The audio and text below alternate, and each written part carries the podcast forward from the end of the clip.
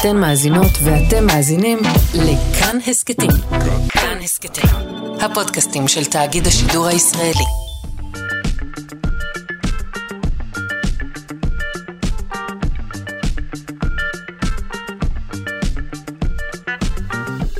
שלושה שיודעים.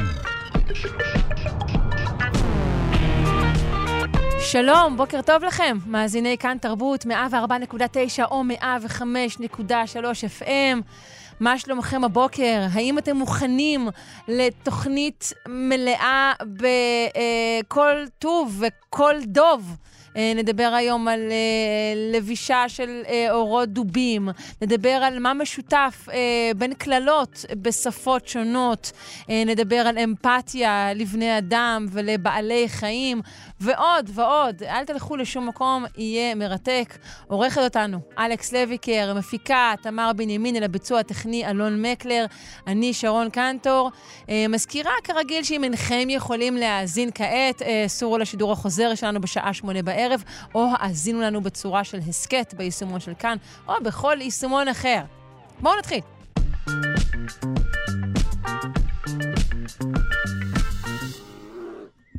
אנחנו עם uh, פינת האופנה.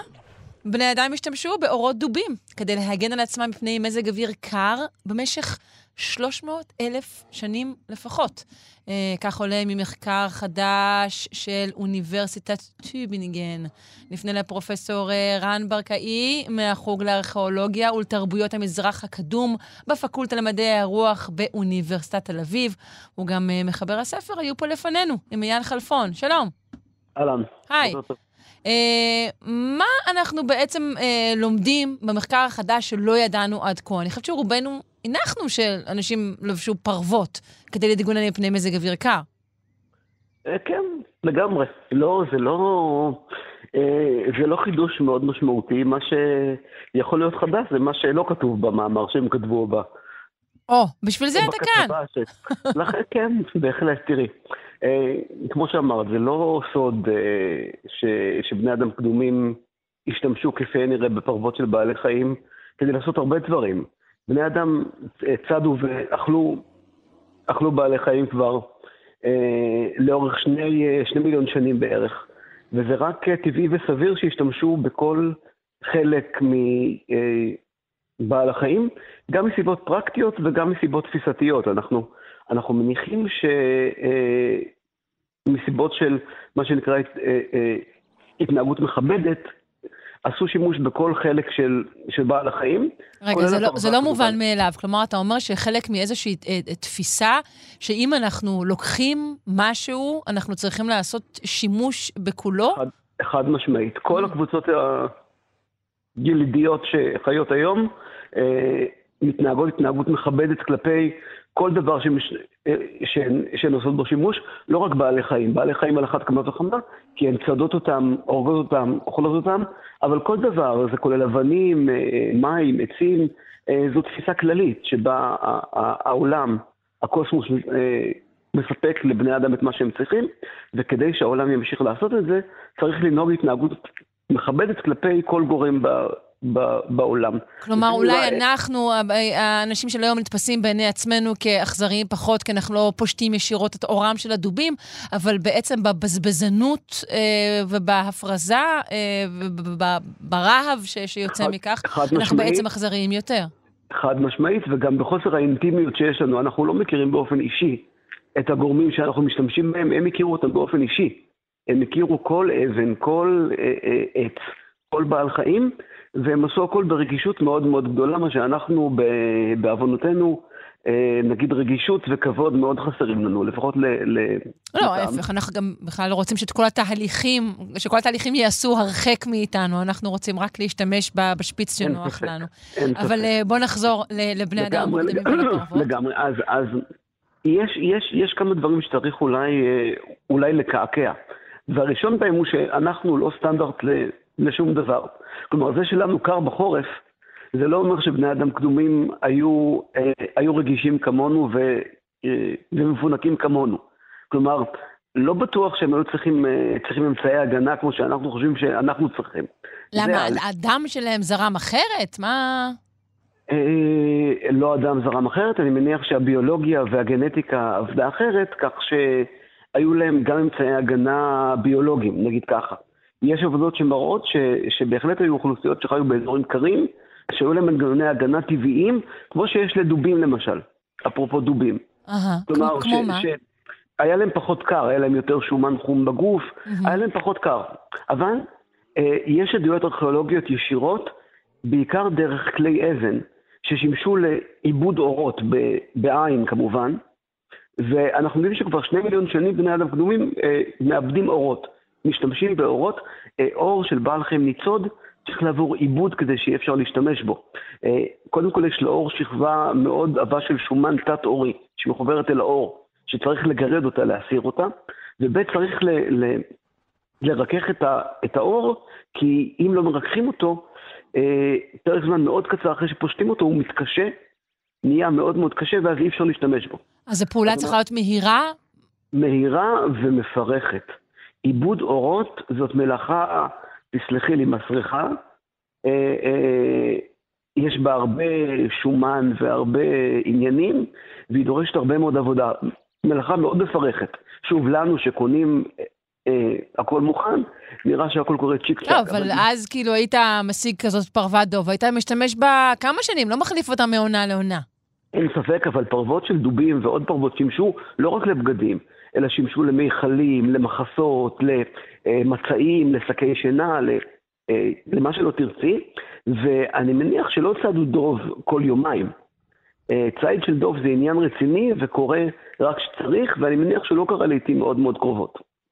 אבל מה שמעניין במיוחד בעבודה שפרסמו, אה, עזבי את, ה, את המיידיות של, ה, של הפרשנות ש, שפרווה של אור שימשה לביגוד נגד הקור. זה באמת אה, ילד בכיתה א' יכול להסיק, נכון?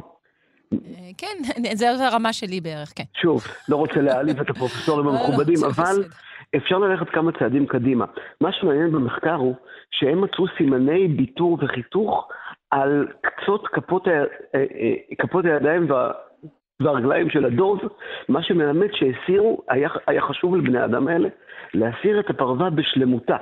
כלומר, היה להם חשוב מאוד לבצע חיתוכים כירורגיים מדויקים בקצוות הגפיים של הדוב, בידיים וברגליים, כדי לשחרר משם את, את הפרווה. כלומר, היה חשוב להם להסיר את הפרווה בחתיכה אחת שלמה, מהרגליים עד הידיים. לי זה מזכיר, אה, את מכירה את, ה, את הוואנזי הזה? את ה... את ה כן, את כן, המור... אני מנסה. להכניס את התחדיש שלמון כבר uh, כמה שנים, אך בינתיים בחוסר הצלחה. אז זה ממש וואנזי של דוב, כלומר, הם רצו לקלף, אם תרצי, את הדוב בחתיכה אחת שלמה, מלמעלה עד למטה, כולל הידיים והרגליים. זה לטעמי לא סביר, אם רוצים רק להשתמש באור של הדוב כדי לעשות בגדים או משהו כזה. כלומר, mm. אני מבין שהם רצו את הדוב קומפלט, הם רצו את האור הדוב קומפלט, ו... כי מה אתה חושב, שהם רצו כמעט להיות דוב, להידבב? מה, מה, מה אתה חושב? חד משמעית, הם רצו להיות דוב, הם רצו להפוך לדוב, וה, והדרך להפוך לדוב היא להיכנס אל הפרווה של הדוב באופן מלא.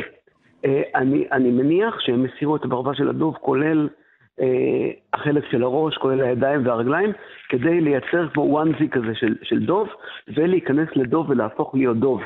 אנחנו יודעים שבני אדם קדומים קיימו יחסים מורכבים עם בעלי חיים. בעלי חיים היו גורמים רבי משמעות בעולם של בני האדם. דובים על אחת כמה וכמה, אני כתבתי לא מעט על פילים למשל, אבל זה אותו דבר עם דובים.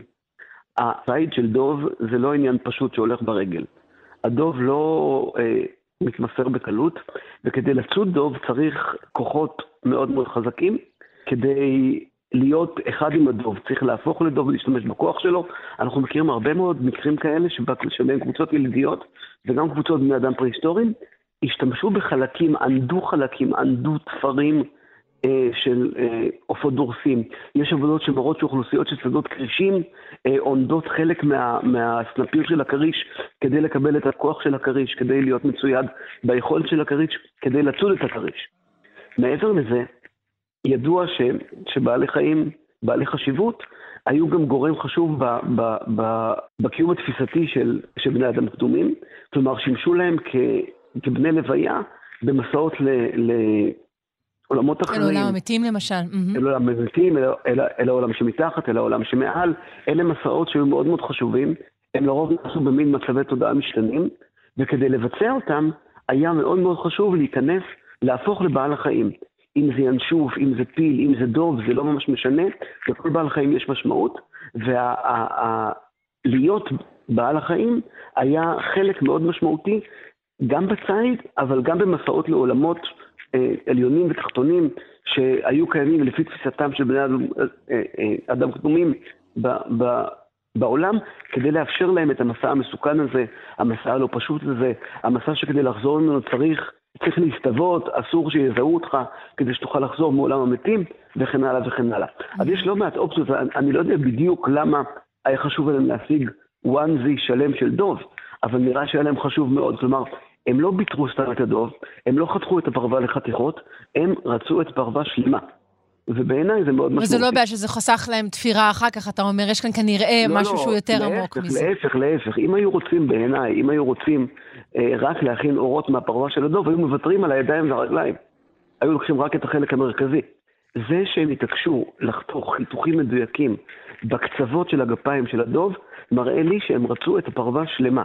ואני לא רואה סיבה אחרת להסיק את הפרווה שלמה, אלא אם כן הם רצו להיכנס לפרווה של הדוב, אה, להפוך להיות דוב כדי להשתמש ביכולות של הדוב, בכוחות של הדוב, אה, משמעויות של הדוב. וכן הלאה וכן הלאה, וזה לא כתוב במאמר שלהם. נכון. הם, הם, בעצם, הם הצביעו על סימני החיתוך האלו ואמרו, זה מה שמעיד שלא היה מדובר בצורכי אכילה, אלא באמת בצרכים של הפשטת אור אה, באופן כזה אה, כירורגי, ואתה לוקח את זה, זה, ל, ל, זה לרמה אחרת. זה באמת מינימלי. להגיד שצדו את הדוב לא רק בשביל הבשר והשומן שלו, אנחנו כבר הרבה מעבר לזה. אנחנו יודעים שהשתמשו בכל חלק מחלקי הדוב. כן, זה, אבל אז... השאלה שלי, כי כן. אני באמת מכירה סיפורים, כמו שאמרת, באמת מסיפורים ילידיים. יש לנו עדויות לשימושים כאלו בחיות, כבדומה לחיות טוטם, בתקופות כאלו? עדויות אה, לא רבות, מעט עדויות, צריך להפעיל הרבה דמיון כדי, כדי, כדי אה, לעשות בהם שימוש אה, ו, ו, ולזהות אותם, אבל אה, אנחנו במערת קסם למשל, שזה אתר שאנחנו חופרים ליד ראש העין, שהגיל שלו דומה מאוד לאתר של שונינגן, שזה האתר שבו מצאו את שרידי הדוד, okay. אוקיי. מצאנו אה, עצם ברבור של, עצם כנף של ברבור למשל. מצאנו עצם, עצם כנף של ברבור מלפני 300 אלף שנים, שיש אליה סימני חיתוך בעזרת כלי צור, כמו סימני החיתוך על, ה, על, ה, על הדוב. עכשיו, זאת כנף של ברבור שאין בה מה לאכול, בניגוד לדוב. אין בה בשר ואין בה שומן, יש בה רק, רק, רק כנף. והראינו שסימני החיתוך נעשו כדי לחלט את הנוצות. כלומר, לפני 300 אלף שנים, מישהו במערת קסם ליד ראש העין השיג כנף של ברבור, אני לא יודע בדיוק איך, והביא אותה למערה, ועשה בה פעולות חיתוך כירורגיות מאוד עדינות ומדויקות, כדי לחלץ את. לחלץ את, את הכנף הזו. נוצות, את הנוצות מהכנף. כן. אני לא יודע אם זה היה ברבור שחור או ברבור לבן, אבל ברור שמישהו, מישהי, מי שהם השקיעו מאמץ כדי להשיג נוצות של ברבור לפני 300 אלף שנים. למה לכל השדים והרוחות להשיג נוצות של ברבור לפני 300 אלף שנים? זה בבריתה היה מקובל לדעתי, להלביש את ה... אני מנסה פה להפוך. אבל במערת קסם מצאנו הרבה להבי צור, וידוע ש... שאברהם אבינו מל את בניו בעזרת סכין מצור. אה, מערת קסם ממוקם באמת במקום טוב, חשבנו אולי אה, לממן את החפירות על ידי השכרת המערה לבריתות, כולל סכיני צור אותנטיים. אבל נחזור אל הנושא, היום זה אולי יעבוד טוב. אה, אנחנו מציעים שהיה חשוב להם להשיג נוצות של ברבור לפני 300 אלף שנים, כדי בעזרת הברבור להקל על המסע בין, ה... בין העולמות. ידוע שציפורים הם גורם לימינלי, גורם סיפי, מתווך בין העולם הזה לעולם הבא, אה, לעולם שמעבר, לעולם הרוחות, לעולם העליון. ציפורים הם מדיום שמאפשר להגיע לשם, ולכן נוצות הם גורם מאוד מאוד חשוב. אה, עשינו לא מעט עבודות על כלים שנעשו מעצמות פילים, והצענו גם שהכלים האלה אה, נעשו מעצמות פילים כדי להביע הערכה לפיל, כדי להשתמש בכוחות של הפיל וכדי לשמור על יחסים עם, עם, עם הפילים. אז כן, יש עוד דוגמאות כאלה. נאנדרטלים למשל, עמדו תופרים של עופות דורסים. עמדו תופרים, עמדו ציפורניים של עיתים ובזים, עמדו אותם סביב הצוואר. כבר לפני 100 אלף שנים, 120 אלף שנים. בקיצור, עכשיו, יש כאלה שיגידו שזה קישוט. אני לא רואה בזה קישוט, אני רואה בזה אלמנט מחבר בין בני האדם לבין העולם שבהם חיים, ו- וקשר מאוד מאוד מוחשי ומאוד עמוק בינם לבין בעלי החיים ולבין שאר העולם. בקיצור... זה כמובן לא סותר. גם, גם קישוט הוא אלמנט שמחבר בינך לבין אה, צורות אה, אה, ואידאות של, אתה יודע, זה, אה, זה לא סותר. חד משמעית. קישוט בעיניי זה לא רק אסתטי, זה לא בדיוק. רק ליופי, ויש לו הרבה מאוד משמעויות. אז כן, יש לו דוגמאות כאלה, אם רוצים לקחת אותם לשם. וואו. רוב הקולגים שלי מתייחסים אל התופרים האלה בתור קישוט גרידא, או בתור איזה סמן של מעמד או זהות. אני רואה בו חיבור מאוד חזק אל בעלי החיים. אל הכוחות שלהם, אל היכולות שלהם ואל העולם שבהם חיו. טוב, נראה שאנחנו נצטרך להיפגש פה לשעה שלמה, ממש בקרוב. אני, אני רושמת לי. אם תואיל לבוא, זה יהיה משמח מאוד. בכיף, אה, למה לא? פרופסור רן ברקאי, אה, חוקר, מלמד בחוג לארכיאולוגיה ולתרבויות המזרח הקדום בפקולטה למדעי הרוח באוניברסיטת תל אביב, וכמובן, אה, מחבר הספר, היו פה לפנינו, עם אייל חלפון. תודה רבה לך על השיחה הזו. בכיף, בשמחה. ביי ביי. ביי.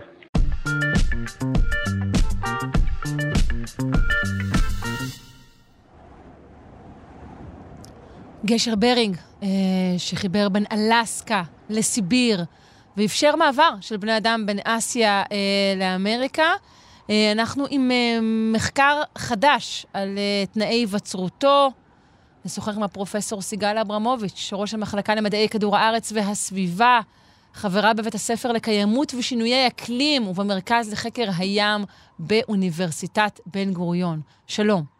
שלום, מה נשמע? בסדר גמור, מה שלומך? מצוין. שנה אה, טובה. שנה אזרחית טובה. אה, בואי קודם כל אה, נספר על, ה, על המצר הזה, מצר הים. היום, היום זה מצר הים, מצר ברינג, נכון? זו הנקודה כן. המערבית ביותר בצפון אמריקה. נכון. והיא בשעתו בעצם ניתן היה לחצות ברגל? כן, למעשה מדובר במעבר יבשתי שכרגע הוא מכוסה בים. אה, ובתקופות גיאולוגיות אה, שונות הוא נחשף, אה, וזאת בעקבות הצטברות של, של קרח יבשתי בתקופות קרח, ומה mm-hmm. שאפשר בסופו של דבר, את, ה, את המעבר של, של האדם לצפון אמריקה. אוקיי. Okay. מה המחקר החדש בעצם חושף? Uh, המחקר החדש מאוד מעניין, היות שהוא משתמש בכלים, uh, uh, כלים מ, מתחום הגיאוכימיה, לשחזר את, את מפלס פני הים, ובאופן ספציפי באזור של מצר ברינג, ובכך למעשה הוא מדייק את הזמן החשיפה של אה, אותו, אה, של אותו אה, מעבר יבשתי, אה, שכיום הוא מצר ברינג, אה, ולמעשה אה, תוחם אותו ל, ל, לזמן אה, הרבה יותר מדויק אה, מאשר אה, בהשוואה למה שהיה ידוע קודם לכן. Mm-hmm. ו... שמהו הזמן הזה עכשיו, איך אנחנו אה, תוחמים אותו כעת? אז למעשה, מה שמיוחד במחקר הזה, שהמדידות הגיאוכימיות אה, של שלדים של אה, בעלי חיים זעירים, אה, חד-תאיים, הנקראים פורמיניפרים, מדידות למעשה של מאוד, מאוד ייחודיות, מאוד, מאוד מתקדמות של איזוטופים של חנקן, אפשרו אה, בעצם לקבע את, ה, את הזמן אה, מעבר לעשרת אלפים שנה אה, לפני הצטברות הקרח המקסימלית. אה, שזה גיל יחסי, שזה בעצם תוחם בצורה אה, די טובה את, ה, את, ה, את הזמן שבו התאפשרה הגירה אה, של, אה, של האדם הקדמון אל צפון אמריקה, ו- ובעצם מסביר מדוע אנחנו מוצאים את הממצאים הארכיאולוגיים הראשונים רק לפני כ-20 אלף שנה. אוקיי. Mm, okay. עכשיו, קודם כל, קודם כל כן. ירדה הטמפרטורה, נכון? לפני שבעצם כן. נוצרו שכבות הקרח. תארי לי את התהליך הזה. אוקיי, okay, אז, אז אה, אה, כדור הארץ אה, חווה, חווה שינוי אקלים אה, אה, מאוד דרמטיים לאורך אה, מיליוני, לאורך כל, לאורך כל זמן קיומו, אה, אבל הדינמיקה הזאת היא של המעבר בין... אה, מחזורי קרח למחזורים בין קרחוניים, היום אנחנו נמצאים במחזור בין קרחוני, הוא בעצם מוכתב על ידי אה, מספר, אה, אה, מספר מגוון של גורמים, כאשר העיקרי ביניהם כרגע שמכתיב זה, ה, זה ה, מה שנקרא מחזורים, מחזורי מלנקוביץ', שהם המחזורים הפוזיציה היחסית של כדור הארץ ביחס למערכת השמש, ושהיא מכתיבה את כמות הקרינה שמגיעה לשמש. כמות הקרינה שמגיעה לכדור הארץ אה, מהשמש, אה, והיא, אה, והיא משתנה במחזוריות שהיא יחסית קבועה, והיא גורמת לדינמיקה הזאת של, של עלייה בכמות הקרחונים וירידה בכמות הקרחונים בהתאם למחזוריות הזאת. אוקיי, okay. אה, אז בואי נדבר על, על עידן הקרח שבו נוצר בעצם המעבר הזה. אז העידן הקרח אה, שבו נוצר המעבר הזה, אה, למעשה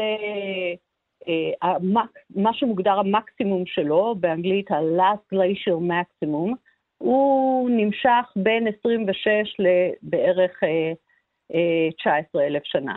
Mm-hmm. והממצא הנוכחי בעצם מגביל את ה... כאשר מצטבר קרח, אה, בכדור הארץ, ובעיקר בקווי רוחב הגבוהים, אז אנחנו מקבלים אה, ירידה מאוד משמעותית במפלס פני הים, שהמקסימום של הירידה במפלס יכולה להגיע לקרוב ל-100 מטר למעשה. וואו. אה, אז uh, הדבר הזה בעצם יכול לגרום לחשיפה של, uh, uh, לחשיפה של שטחי יבשה גדולים, שכרגע הם uh, מוצפים במים.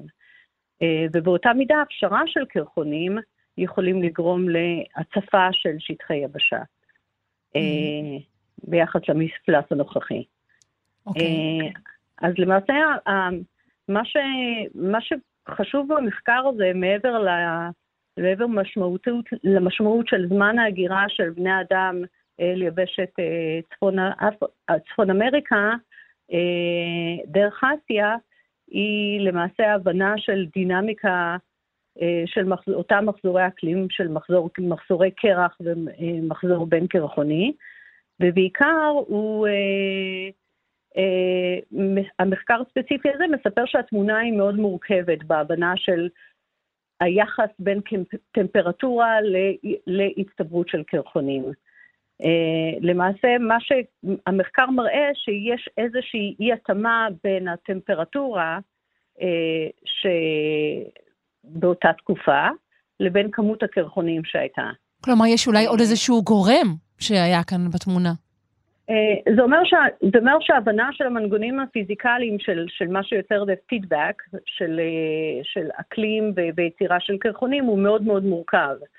אה, והמחקר הזה בעצם, אחד הדברים החשובים הוא בעצם לדייק את הטיימינג שכל דבר קורה. מתי, מתי אנחנו מקבלים רקורד של שיא קרחונים לעומת הרקורדים המדידים של הטמפרטורות. ומה שמאוד...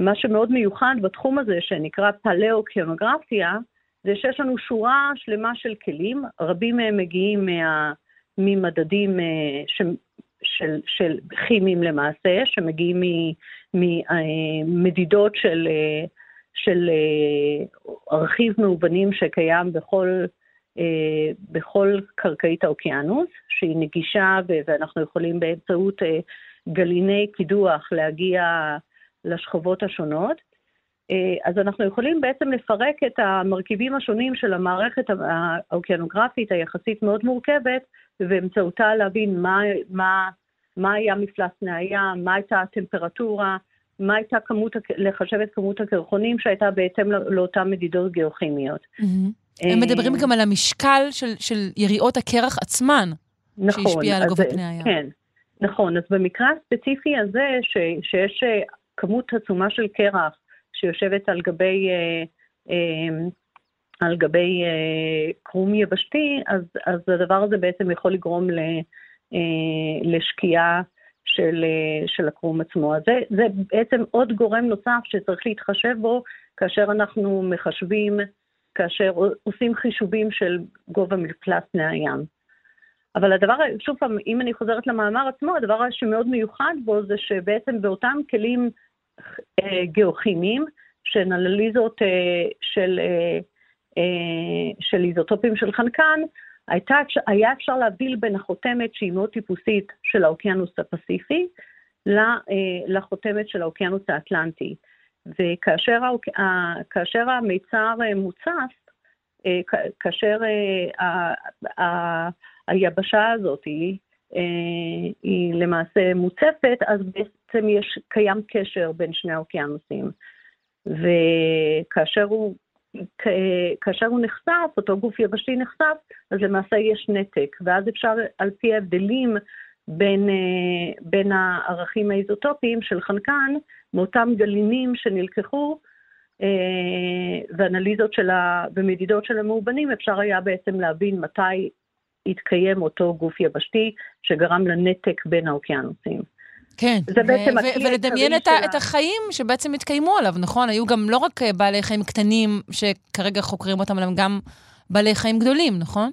נכון, אבל זה בעצם לא הדגש של המחקר כן. עצמו, הוא בעצם שימוש בבעלי חיים אה, חד-תאים שנלקחו, מ, אה, ש, ש, שחיו בפני השטח של האוקיינוסים, כדי לשחזר את התנאים באותם אוקיינוסים, וכדי לקבוע האם היה אה, רצף ימי בין, אה, באותה תקופה, או שנוצר נתק יבשתי.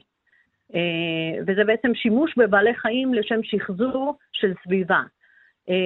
המחקר הזה ספציפית לא מתמקד בשחזור של איזה חיים התקיימו על אותה יבשת, אלא שימוש בבעלי חיים ימיים שאפשרו את השחזור של הקיום של אותה יבשת. כן. כלומר, ברגע שיש נתק, שהאנליזות, המדידות של החנקן, של האיזוטופים של החנקן מצביעות על הבדלים, אז יש נתק, וברגע שהם... וכשנוצר חיבור, אז, אז, אז הסיגנל בעצם משתנה. אז בעצם סוג של מכשיר הקלטה שקיים באוקיינוסים, שמאפשר לנו לשחזר את התנאים ב...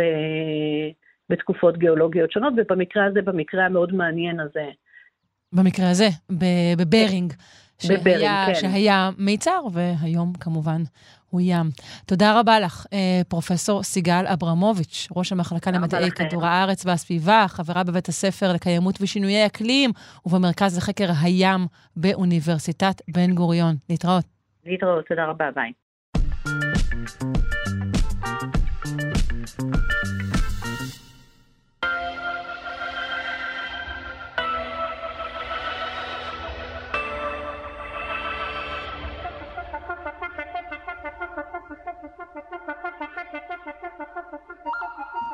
מנפלאות המוח, עם הדוקטור נועה אלברדה, עם מרכז סגול למוח ותודעה באוניברסיטת רייכמן. היי, בוקר טוב. היי, בוקר מצוין. מה שלומך? בסדר גמור. יופי.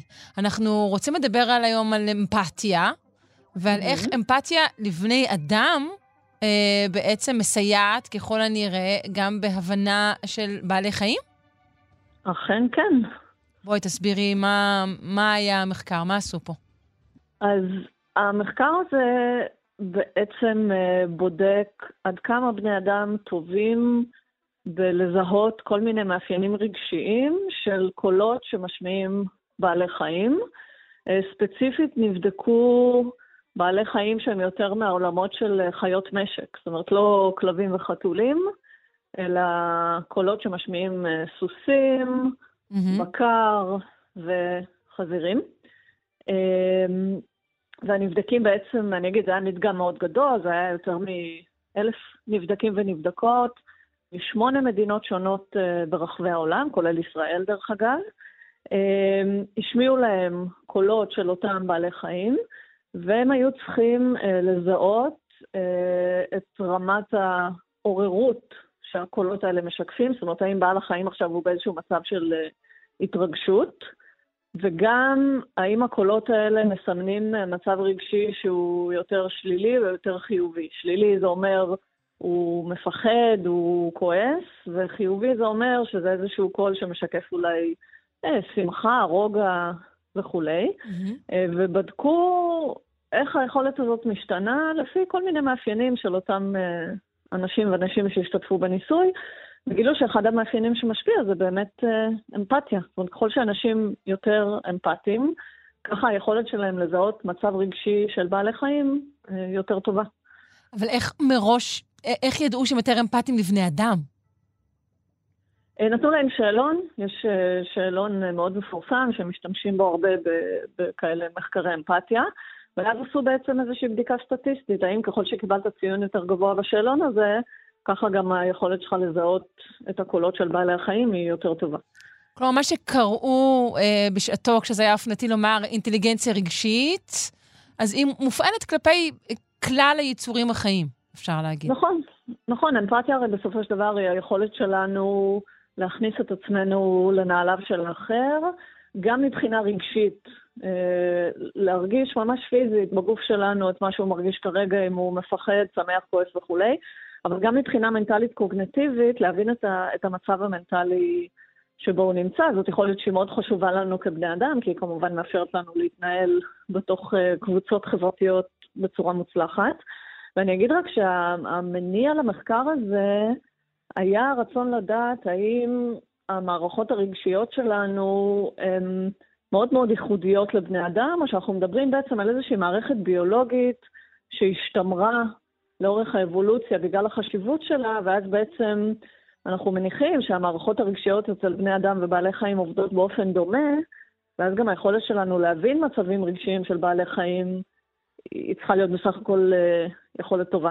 אבל למה זה, זה מעיד על כך? זה עדיין מעיד על אמפתיה אצל בני אדם. לא, לא בדקו כיצד בעלי החיים מגיבים לצלילים של בני אדם. נכון, כי את זה את לא יכולה לבדוק, כי את יודעת, לכי תשאלי בעלי לא, החיים. לא, אולי, אולי אפשר לבדוק אם הם לא, מתקרבים לתינוק בוכה, וזה בטח כבר היו מחקרים כאלה. כן, אבל, אבל פה באמת הרעיון היה לראות האם המערכות הרגשיות אצלנו במוח, שוב פעם, מבחינת ההתפתחות האבולוציונית שלהם, האם יש בהם משהו ייחודי שהוא רק לבני אדם, ואז הוא אומר, שיכול להיות שאנחנו קצת התרחקנו מהעולם הזה של בעלי החיים, ויותר קשה לנו to relate, וממש mm-hmm. להבין okay. איך כן. הם מרגישים. אם זה מנגנון שהוא מה שנקרא שמור אבולוציוני, בגלל החשיבות שלו, אז אה, זה אומר שלא צריכים להיות הבדלים מאוד משמעותיים בינינו לבין בעלי חיים. זה קצת כמו מחקר בין תרבויות. אם את רוצה לדעת האם תכונה אנושית מסוימת היא מולדת או נלמדת, את הרבה פעמים תשווי אותה בין תרבויות שונות, מתוך הנחה שאם זה משהו מולד, לא אמור להיות הבדל בין תרבויות. אז פה הם הלכו עוד צעד אחד קדימה ואמרו, בואו נבדוק את זה ממש בין בני אדם לבעלי חיים. כן. אמ, נתון שקצת קפץ לי זה הנתון הגילאי אה, במחקר הזה, נכון? אני חושבת שנטען שהטובים ביותר, אלו בעלי האמפתיה הגבוהה ביותר, היכולת הגבוהה ביותר אה, להבין את, uh, את הצלילים של החיות, היו אלו שהם בני uh, 20 עד 29 שנים. כן, אז אני אגיד שבאמת, הם, הם, הם, הם בדקו שם המון משתנים uh, שונים, בדקו דרך אגב גם uh, מגדר, זאת אומרת, אם יש הבדל בין גברים לנשים ולא לא מצאו הבדלים. Uh, הם כן הראו שהגיל משפיע, כשאנשים שהם מתחת לגיל 20, היכולת שלהם לזהות רגשות בעלי חיים פחות טובה. אחרי זה בעצם יש איזושהי עלייה ביכולת, כשזה הכי בולט באמת באנשים שהם בין גילאים 20 ל-29, ואז החל מגיל 30 והלאה, זה שוב פעם יורד. אפשר להסביר את הגילאים המוקדמים בזה שאמפתיה, כמו שאמרתי, דורשת איזשהו סוג של אינטליגנציה רגשית, וזה משהו שלוקח לו זמן להתפתח. כן. ואנשים צעירים יותר זה עוד לא לגמרי בשל. וגם פשוט אמ, ניסיון בעולם. שמעת הרבה צלילים, אתה בטח יודע לקטלג אותם טוב יותר. נכון, נכון, חלק מזה זה באמת תהליכי למידה. הם לא נותנים הסבר למה פתאום אה, החל מגיל 30 והלאה הדבר הזה יורד, וזה באמת איזושהי תופעה מעניינת ש... אנחנו יכולות לזרוק אה, השערות פרועות ו- ומחוסרות כל בסיס מדעי, כמו אולי ליותר אנשים מעל גיל 30 יש כבר ילדים משל עצמם והם מעט נאטמים אה, לשפת החיות, או שאולי יש איזושהי ירידה בשמיעה של דציבלים מסוימים. נכון, זה יכול להיות, אה, גם אני חשבתי על ההסבר הזה באמת של אולי משהו חושי, ירידה בשמיעה. אני כן אגיד שהרבה פעמים, ככל שאנחנו מתבגרים, זה בלי קשר למחקר הזה, אבל באופן כללי, הרבה פעמים ככל שאנחנו מתבגרים, האמפתיה עבורנו הופכת להיות פחות ופחות אוטומטית, מתוך זה שאנחנו רוכשים כל מיני הטיות אה, תרבותיות וחברתיות, ואנחנו צריכים להתאמץ קצת יותר בשביל להגיע למקום האמפתיה. אז יכול להיות שגם רגע, זה... ת, תסבירי, דווקא זה לא, לא נשמע כל כך טריוויאלי. אז, אז אני אגיד שאנחנו רואים שבעצם אמפתיה יושבת על מעגלים מוחיים שאנחנו נולדים איתם. ואם תסתכלי על ילדים קטנטנים, את תראי שלא צריך ללמד אותם אמפתיה. זה משהו שפורץ מהם באופן אה, טבעי ואוטומטי. נכון, שוב, למרות שהמחקר הזה אמרנו שהוא מפר את הגרועים ביותר באמפתיה, לפחות לגבי צלילי בעלי חיים, היו הילדים, נשים את זה בסוגריים, כן? נכ- נכון. אמ, אז אני אגיד שוב פעם, אמפתיה זה עולם מורכב, יש כל מיני סוגים של אמפתיה. אני, אני אחבר את זה למה שאמרתי קודם, בילדים את תראי בעיקר מה שנקרא אמפתיה רגשית, או קוראים לזה לפעמים הדבקה רגשית. זאת אומרת, זה משהו מאוד מאוד לא מבוסת, וילד, נגיד, רואה ילד אחר נפל בארגז חול, חוטף מכה ובוכה, הוא גם יתחיל לבכות. עכשיו, הוא מרגיש אמפתיה, אבל האמפתיה הזאת בעצם בסופו של דבר הופכת להיות איזושהי מצוקה רגשית שלו עצמו. Mm-hmm. וככל שאנחנו מתבגרים, הדבר הזה הופך להיות יותר ויותר מבוסת, ואנחנו עוברים למקום היותר קוגנטיבי. זאת אומרת, אנחנו מבינים את מצבו של האחר פחות דרך הרגש ודרך הגוף, ויותר דרך איזושהי הבנה מנטלית של מה שקורה לו, ואז נכנסות כל ההטיות. ואני אתן לך דוגמה, למשל, אם האחר שסובל הוא מישהו שאת תופסת אותו כשייך לקבוצה חברתית שונה מהקבוצה שלך, האמפתיה לא בהכרח תתעורר. אז אנחנו בעצם אוספים כל מיני מגבלות כאלה שלאט לאט, אה, אני אומרת בזהירות, ככה קצת מכבות את האמפתיה שלנו, וכמו שאמרתי, דורשות מאיתנו קצת יותר מאמץ בשביל להגיע למקום האמפתי.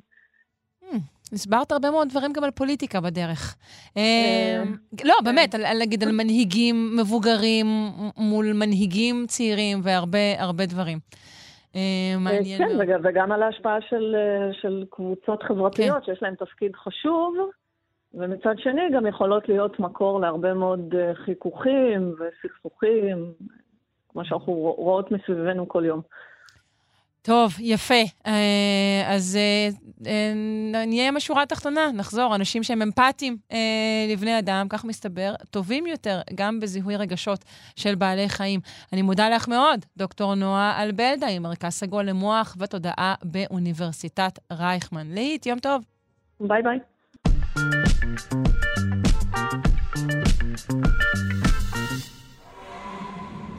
בואו uh, נחטוף קצת בומבות מדינוזאורים, זה בטח מגיע לנו על uh, משהו לא טוב שעשינו. Uh, אנחנו רוצים לדבר על דינוזאורים משוריינים, דמויי טנק, עם ידיות ענקיות. Uh, ומי uh, מכל האנשים היא האישה היקרה שתביא לנו אותם? אם לא, ורד שפירא, חברתם של הדינוזאורים כולם, ביולוגית למכון דוידסון, הזרוע החינוכית של מכון ויצמן למדע. שלום, שלום.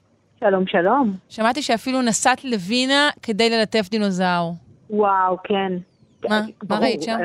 איזה עוד סיבה יש לבקר בווינה? אין שום, שום אה, סיבה. אז יש שם מוזיאון טבע מופלא, אה, שיש בו דגמים יפהפיים, גם מאובנים וגם שחזורים של מאובנים מאוד מאוד יפים. מומלץ למי שמבקר. יופי. אה, ואנחנו רוצים לדבר על, אה, על הדינוזאורים המכים האלו, נכון? כן, אז, אז הדינוזאורים המשוריינים, אלה שאת קוראת להם טנק וככה, הם ככה נורא נורא מסעירים, אלה האנקילוזאורים. אנקילוזאורים. כן, לפעמים מחלקים את, ה, את כל הדינוזאורים שבאמת חיו במשך תקופה מאוד מאוד ארוכה, במשך עידן המזוזואיקון, שהוא מלפני כ-250 מיליון שנים ועד לפני 6 מיליוני שנים, שזה המון זמן במונחים אבולוציוניים, אז היו הרבה מאוד דינוזאורים שם. החלק האחרון, שזה הקריטיקון, הם חיו כל מיני דינוזאורים, והם מחולקים בגדול, כשאנחנו מסתכלים בדיעבד ומסתכלים על המאובנים האלה, אנחנו מחלקים אותם לשתי קבוצות עיקריות. כשההבדלים זה בעצמות האגן, כי בסוף אנחנו מוצאים מאובנים ואנחנו יודעים ככה להבדיל ולמיין לפי מה שאנחנו רואים ומוצאים, ומחלקים אותם לשתי קבוצות עיקריות, שלקבוצה אחת יש עצם אגן שהיא יותר דומה לעופות בני זמננו, ולקבוצה אחרת יש עצם אגן שהיא יותר דומה לטאות בנות זמננו, ואלה שתי הקבוצות. עכשיו, בתוך האגן דמוי העוף אנחנו מוצאים את הצמחונים למיניהם, את הטריצרטופסים והסטגוזאורים וגם האנקילוזאורים, ודווקא בקבוצה השנייה, שהיא דמויה, שיש להם אה, עצם אגן דמוית אה, אה, לטאה, אנחנו מוצאים את הזורפודים שזה הטירקסים וכל העופות בני זמננו, ואת ה... את הזורפודים הגדולים ואת הברוכיוזאורים ואת אוכלי העשב ענקיים. אז דווקא הקבוצה הזאת של הדינוזאורים, שיש להם עצם אגן שהיא דמוית עוף, שזה הצמחונים הקטנים יותר, המעודנים יותר, הם כאילו הקבוצה הפחות מסעירה, אבל בתוכה אנחנו מוצאים כמה נורא מעניינים, כמו הסטגוזאורים עם הקוצים על הגב, את הטריצרטופסים, המניפה הגדולה, וגם את האנקילוזאורים. ולא הרבה יודעים עליהם. הם יודעים שהם חיו באסיה ובאירופה ובאמריקה הצפונית, יודעים שהם חיו בסוף הקרטיקון, יודעים שהם היו צמחונים לפני זמי השיניים שלהם, וגם יודעים שהם היו משוריינים, אבל לא כל כך יודעים מה הם עשו עם הדבר הזה. רגע, יודעים מנסה... עליהם פחות מדינוזאורים אוכלי בשר, או... זה, זה סתם מקרי? זה מה שאני בעצם שואלת. זה, זה בעיקר כאילו קבוצה צנועה יותר, mm-hmm. קטנה יותר, יש מהם אולי קצת פחות פרטים, וגם כי אתה לא יכול להסיק כל כך הרבה על ההתנהגות ממה שאתה מוצא בשטח, וברגע שיש לך שריון שמגן עליך מהסביבה, אז יש הבדל בין לחקור את המאובן עצמו ומה אתה יודע על העצמות, לבין מה אתה יודע על ההתנהגות של הדבר הזה. עכשיו, מן הסתם אנחנו יודעים יותר על התנהגות של טורף שהוא אקטיבי, לבין משהו שהוא נטרף וההגנה שלו יחסית פסיבית. Mm, אוקיי. אז, אז כשמסתכלים על האנקילוזאורים האלה, המשוריינים האלה, אז למעשה הגוף שלהם היה מכוסה בלוחות של קשקשים, ואנחנו קוראים לזה אה, קשקשים גרמיים, כלומר שזה בעצם איזשהו מבנה של עצם שגדלה על גבי האור, וזה יוצר שריון קשקשים, זה קצת דומה, אם מסתכלים על יצורים שחיים היום, קצת דומה לשריון של ארמדיל, שממש צומחת לו, אה, צומח מין שריון עצמות על גבי האור, על החלק העליון של האור, והשריון הזה, אם אנחנו שוב משווים למה שחי היום ויש לו שריון, אז השריון הזה הוא להגנה עצמית. כי אם אתה אוכל עשב, אתה צריך לשמור על עצמך איכשהו, ואתה אין לך שיניים חדות ואין לך ציפורניים, ואתה גם לא רץ מי יודע כמה מהר, אז כדאי שיהיה לך משהו שישמור עליך. אמ, אבל אף אחד לא באמת ראה אנקילוזאו מימיו, ולא יודע בדיוק איך הוא עשה את זה, וגם לאנקילוזאורים יש עוד משהו. כי בקצה של הזנב המשוריין שלהם, יש להם מין בומבה כזאת, משהו שנראה כמו נשק מימי הביניים, מין עלה כזאת. עלה, פטיש גדול, או מין משהו דמוי עת חפירה כזה? נכון, mm-hmm. זה לא עת חפירה, זה יותר אה, משהו שנראה כאילו מרביצים איתו. אוקיי. Okay. וגם זה במשך המון שנים, אמרו, אוקיי, יצור כזה, את יודעת, רגליים קצרות, שריון, הדמיון הכי קרוב שיש לנו היום זה באמת איזשהו ארמדיל מגושם. באמת, אולי זה שימש להגנה עצמית. אבל שוב, אף אחד לא ראה אף פעם איך הדבר הזה מתנהג עם, ה, עם השריון הזה שלו. ואז הגיע מאובן. הגיע מאובן בשם אה, של אנקילוזאור, ממין בשם זואון קרורי וסטטו, שזה מאובן די שלם שמצאו של אנקילוזאור, וכשהתחילו לחקור את המבנה שלו ואת המבנה של השריון שלו, ראו שיש לו על גבי השריון, בחלק האחורי, ליד עצמות האגן שלו, יש לו קוצים שהם קוצים פגועים. וחשבו, אוקיי, מישהו ניסה לטרוף אותו, מישהו ככה, הוא הגן על עצמו עם הזנב שלו, וזאת הייתה הגנה עצמית. אבל אז כשהסתכלו יותר מקרוב על הפגיעות האלה, ראו דבר מעניין. ראו שקודם כל, הפיזור של הפגיעות הוא כזה שהוא לא נראה כאילו נגרם על ידי טורף, על ידי איזשהו תרופוד ש, שעשה לו נזק עם הציפורניים או עם השיניים שלו. יש כאן פגיעות של מכה. ויש כאן לא רק פגיעות של מכה, יש כאן פגיעות של מכות שהולכות וחוזרות על עצמן בתקופות שונות, כלומר שברים שהיו, אה, שהגיעו בזמנים שונים. כלומר, הם גם לא היו קטלניים. נכון.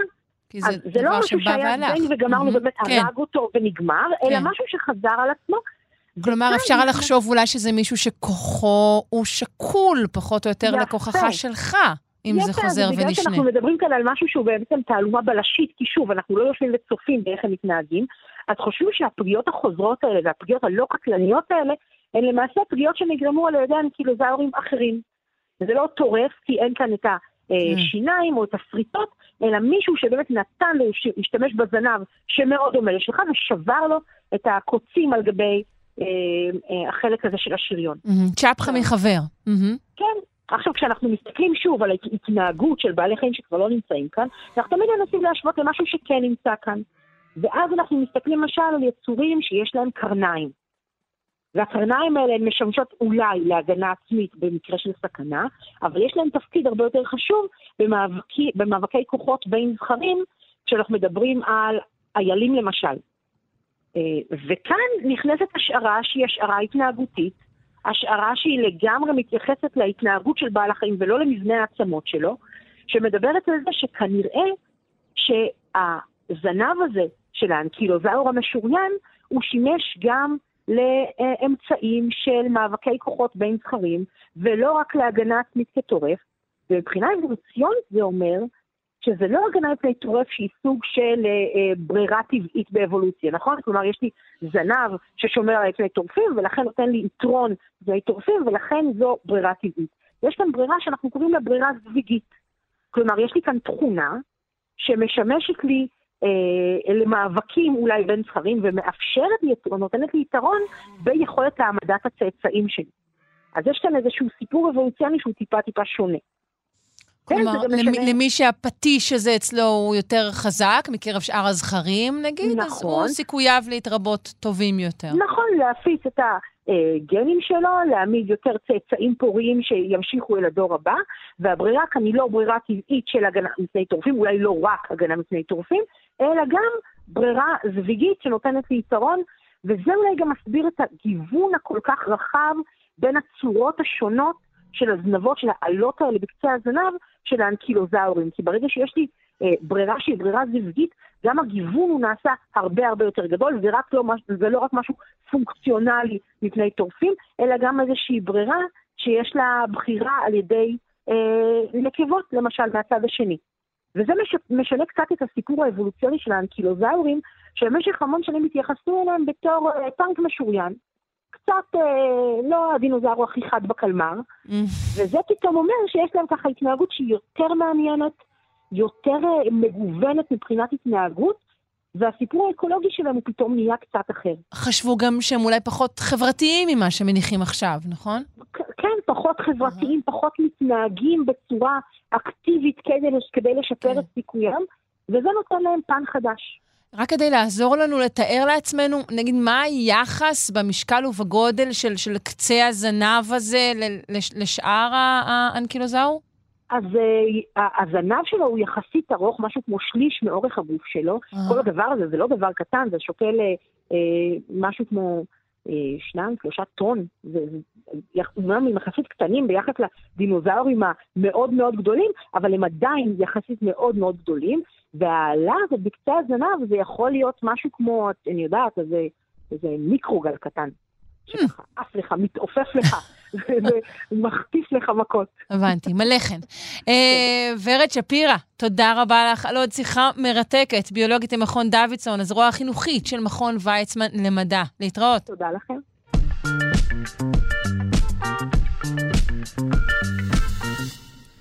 אלו מכם שלא בשלב הפוסט-דוק ועוד חושבים אה, לזרוק אה, זמן וכסף על פסיכומטרי, עצרו מיד. אה, בדיקת אה, MRI, אה, סקירת מוח, הצליחה לחזות הצלחה במבחנים על סמך הקשרים במוח. כלומר, בעצם אפשר לומר שסריקת מוח יכולה להצביע על רמת האינטליגנציה שלנו, על כמה אנחנו חכמים. מבטיח? מפחיד? כרגיל, גם וגם. אה, נשמע עוד על הסקירה אה, הזו אה, מהדוקטור עודד מאירון, מרצה בכיר בפקולטה לחינוך, אוניברסיטת בר אילן, חוקר קוגניציה ומוח אה, וגם פסיכולוג. שלום. שלום רב, בוקר טוב. בוקר אור. אה, אז אנחנו מבינים שאכן עשו סריקת MRI והצליחו למצוא התאמה אה, אה, בין התוצאות שלה לבין תוצאות טובות במבחן פסיכומטרי? כן, זה, אם אפשר לומר בצורה הכללית ביותר. בפשט, כמובן. אם אנחנו מתמקדים קצת יותר בתוצאות הספציפיות, אז מה שהם הצליחו להראות שפרופילים מסוימים של קישוריות מרחבית אה, בתוך הארכיטקטורה המוחית, למעשה אה, יכולים אה, לנבא את רמת האינטליגנציה הכללית באנשים בגילאים בין 20 ל-40. רגע, זה מאוד מאוד ספציפי משתמשו... וגם לא מובן. מהי אותה קישוריות מרחבית? אז זהו, אז הקישוריות המרחבית הזאת מבוססת על סיגנל בולט של MRI, שזה מראה שינויים ברמת החמצון בדם בזמן שאנחנו עושים פעילות מסוימת, זה יכול להיות במצב מנוחה, במצב שאנחנו רואים גירוי מסוים, מצב שאנחנו צריכים להיזכר בגירוי מסוים. אפשר לבדוק אה, הגניה תפקודית אה, מוחית באמצעות MRI לפי כל מיני מטלות קוגנטיביות שונות. ספציפית במחקר הזה הם בדקו קישוריות אה, כלל מוחית במצב מנוחה. ובעצם, זה, זה, זה, וזה מקביל גם, אפשר לומר, לבדיקת אינטליגנציה?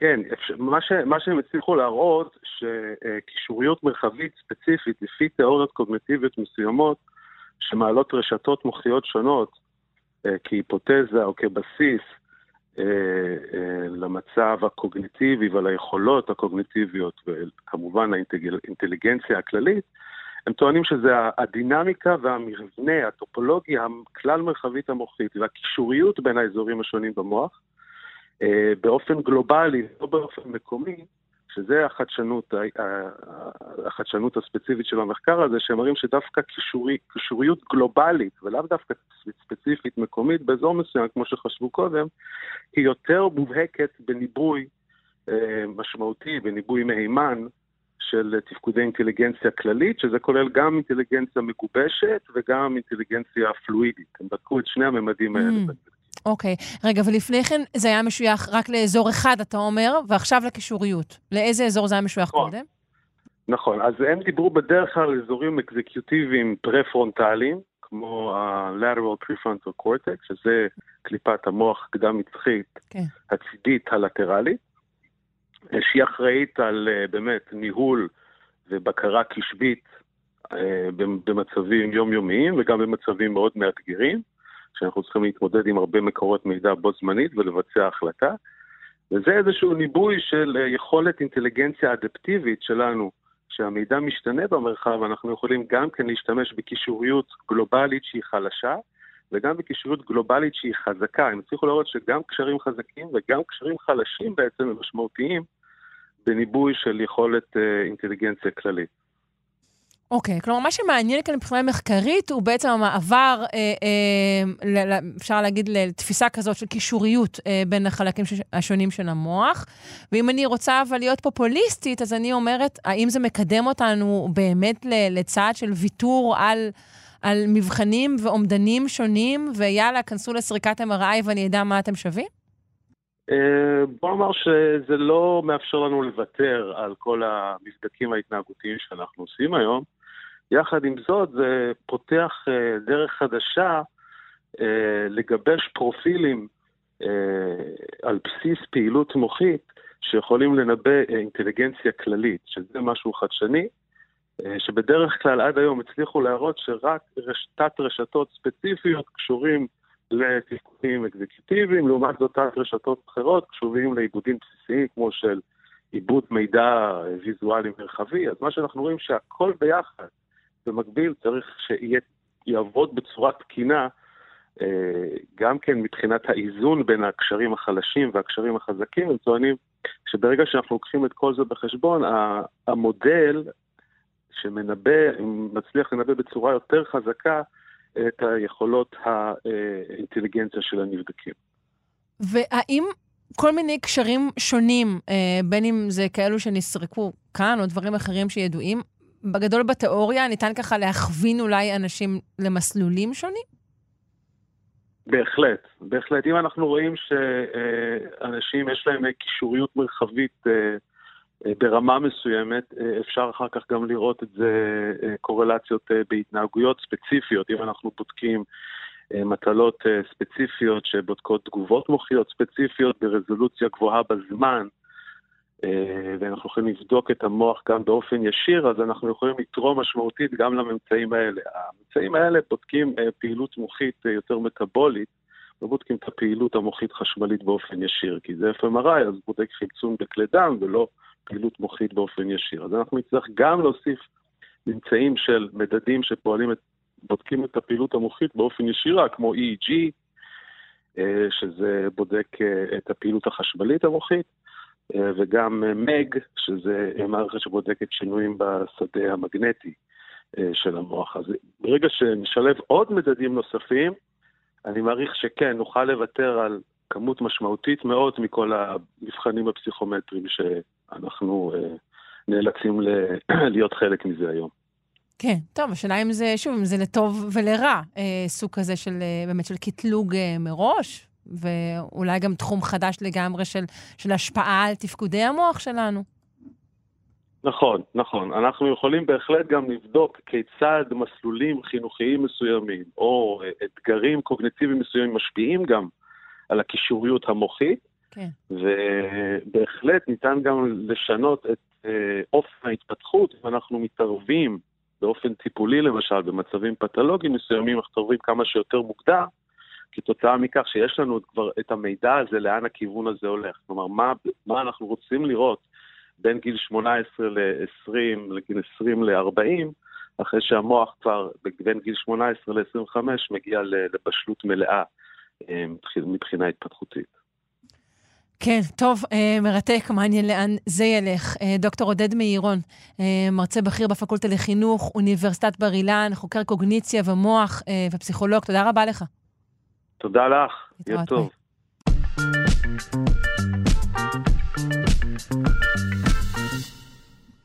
פרטיטק, חדמדאץ', ינסדש. אמ, זה כמובן מילים שהמצאתי, ואם נשמעות לכם תוקפניות, זה בגלל שאולי יש משהו משותף בין עברית, הונגרית, קוריאנית. בשלושתן תוכלו לזהות קללות. יש איזשהו דמיון בצלילים של הקללות, במגוון רחב של שפות שלכאורה לא קשורות זו לזו. נשוחח עם הדוקטור שירי לב-ארי, היא מרצה לפסיכולוגיה אה, ברויאל הולווי באוניברסיטת לונדון. שלום. שלום, בוקר טוב. שלום, בוקר טוב. או, את נשמעת טוב. אה, מה בעצם אה, מגלה המחקר על, על צלילי הקללות? מה שהוא מגלה זה שדווקא אין צלילים משותפים שלכל הקללות יש, אבל מה שיש זה צלילים שכל השפות נמנעות מלכלול אותם בקללות. צלילים כמו ל, ו, י, פשוט די נמנעים מלשים אותם בקללות. שהם הצלילים הרכים יותר אולי. אז חלק מהאנשים קוראים להם רכים, אה, השם הספציפי שלהם באנגלית הוא approximants, בעברית זה צלילים מקורבים, הרעיון הוא זה צלילים שהשפתיים או הלשון יחסית קרובות אחת לשנייה, אבל לא באמת נוגעות, אז האוויר יכול אה, לנוע בחופשיות, וכאלה צלילים אנחנו לא באמת יודעים למה, אבל מה שמסתבר זה שמשום מה הם לא נשמעים תוקפניים. בעברית אז היית אומרת שמדובר באמת בלמד ויוד ואפילו שני יודים. אה, נגיד? דברים כאלה? כן, ו... כן, גם כאילו והר בעברית קצת שונה, אז תלוי איך מבטאים אותה, אבל כן. צלילים כאלה. אוקיי, אז אני, אני מתעכבת אה, על זה, כלומר, מן הסתם זה הלב של הדבר, אבל, אבל גם כי נדמה לי שהצלילים האלו נפוצים יותר בשמות של ילדים, לפחות בשנים האחרונות, ו, ואולי שני הדברים האלו הם שני צדדים של אותו הדבר, הרכות המסוימת של הצלילים האלו. זה מאוד מעניין, אף פעם לא הסתכלתי על זה, אבל אה, כן, אז לא הסתכלנו על שמות של ילדים, אבל אחד הדברים הבאים שאנחנו רוצים להסתכל זה באמת אם משתמשים בכאלה צלילים דווקא במצבים שרוצים להרגיע את האווירה, אז כאילו אנחנו כן חושבים שזה משהו שיהיה נכון לא רק לקללות, אלא כנראה יש איזה משהו שהצלילים האלה משדרים. אז כן, יהיה מעניין להסתכל mm-hmm. על שמות של ילדים. אוקיי, okay. אז בעצם אנחנו מגלים שיש אה, כל מיני מילים, את אומרת, הן לא דומות, הן רק לא יכללו uh, צלילים מסוימים. ונגיד כן, אני... כשאני אומרת לא יכללו, זה לא שאי אפשר למצוא קללות עם הצלילים האלה, ברור. זה פשוט אומר שאם מסתכלים על כמה צלילים נפוצים בקללות לעומת כמה צלילים נפוצים בשאר השפה, רואים שהם הרבה פחות נפוצים בקללות. אוקיי, וזה קשור ככל הנראה לאופן ההגייה. כן, יכול להיות, כן. אנחנו לא באמת, כמו שאמרתי, אנחנו לא באמת יודעים. התחלנו את זה בתור אה, מעין לנסות לגלות מה יש בקללות. לא התחלנו עם תוך ההיפותזה uh-huh. שזה מה שנמצא, אבל זה מה שגילינו, שהתחלנו לנתח את הקללות, okay. אוקיי. ואחר כך גם עשינו ניסויים שבאמת מראים שאנשים חושבים שהצלילים האלה לא נשמעים כמו קללה. את יודעת מה, באמת אולי זאת השאלה. איך בעצם הגעתם לבצע מחקר כזה? אמ, אז התחלנו לבצע את המחקר הזה בגלל שאני בעיקרון חוקרת שפה ואחד הדברים שאני מסתכלת עליהם זה גם אם יש קשר, בדרך כלל כשמדברים על שפה חושבים שאין קשר בין הצלילים למשמעות. ויש אבל כאלה שכן מסתכלים על סאונד סימבוליזם, שזה כשהצלילים כן קשורים למשמעות, ובדרך כלל חושבים שזה משהו אנקדוטלי, לא באמת חשוב, מילה פה, מילה שם, למשל אי. בדרך כלל נשמע לאנשים כמו משהו קטן, יותר מאשר משהו כמו. אה וריין, ריין מקיי, הוא הקולגה שלי, הוא, הוא הסתכל, הוא אוסטרלי ובאוסטרליה מקללים יותר, והוא כל הזמן הסתכל על הקלות מסביב וניסה לחשוב אם יש, הוא הרגיש, הוא הרגיש שיש משהו בצלילים שהוא לא אקראי, אבל הוא לא חוקר של שפה, וכשהוא שמע את המחקר שלי הוא החליט שבוא ננסה לשתף פעולה ולנסות להסתכל על זה, ובאמת זה היה נשמע לי רעיון טוב, אז התחלנו לחקור את זה. אוקיי, okay. אה, איך בעצם מתבצע המחקר? פשוט אספתם קללות משפות שונות? כן, אז היו כמה שלבים. אז בשלב הראשון, בגלל שהתחלנו בלי איזה היפותזה על איזה צלילים יש שם, באמת אספנו קללות מכל מיני שפות שלא קשורות אחת לשנייה. כמו עברית, כמו הינדי, כמו קוריאנית, כמו הונגרית, שפות באמת לא קשורות. הבאתם אנשים למעבדה וביקשתם שיקללו והקלטתם אותם.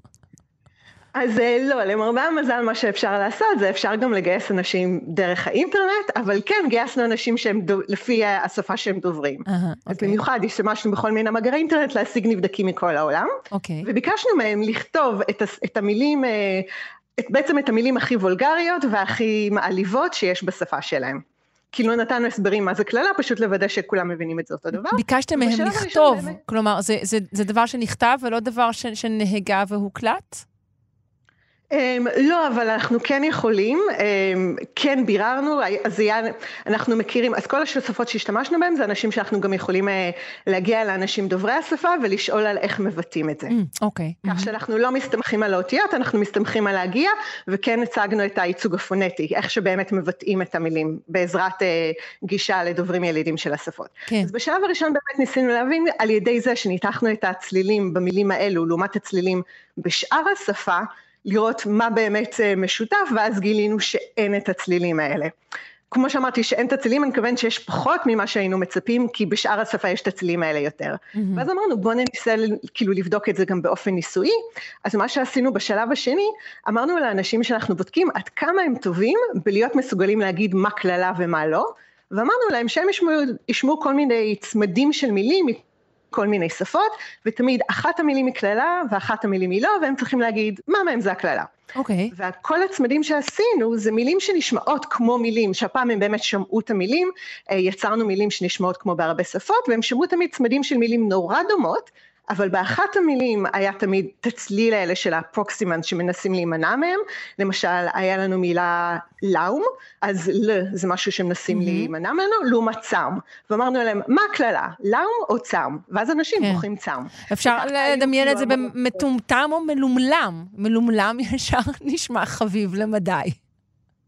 נכון, בדיוק, זה הרעיון. בכל uh-huh. המקרים האלה זה תמיד היה נשמע פחות אגרסיבי, ובאמת לניסוי הזה גם גייסנו שוב פעם נבדקים שדוברים המון שפות, דוברי פינית, דוברי ערבית, דוברי ספרדית, עוד שוב פעם שפות מאוד שונות אחת מהשנייה, וזה לא משנה מה הייתה השפה הילידית שלהם, כל הנבדקים כל הזמן נמנעו מלבחור את המילים עם הצלילים האלה כמו יר, ולעומת זה בחרו את המילים האחרות. אז רמת הזיהוי הייתה גבוהה מאוד. כן, אני רק לא יודעת אם לקרוא לזה רמת זיהוי, כי כל המילים היו מומצאות, זה לא באמת היו קללות, אנחנו כן, פשוט רצינו אוקיי. לראות אם אנשים חושבים שהמילים האלה הם כן, לא נכון, קללות. כן, נכון, את צודקת.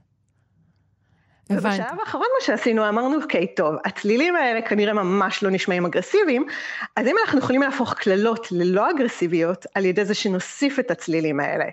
ואז מה שהסתכלנו זה משהו שמאוד נפוץ באנגלית, קצת פחות בשפות אחרות, אבל אפשר להפוך קללות למנומסות אם משנים קצת הצליל.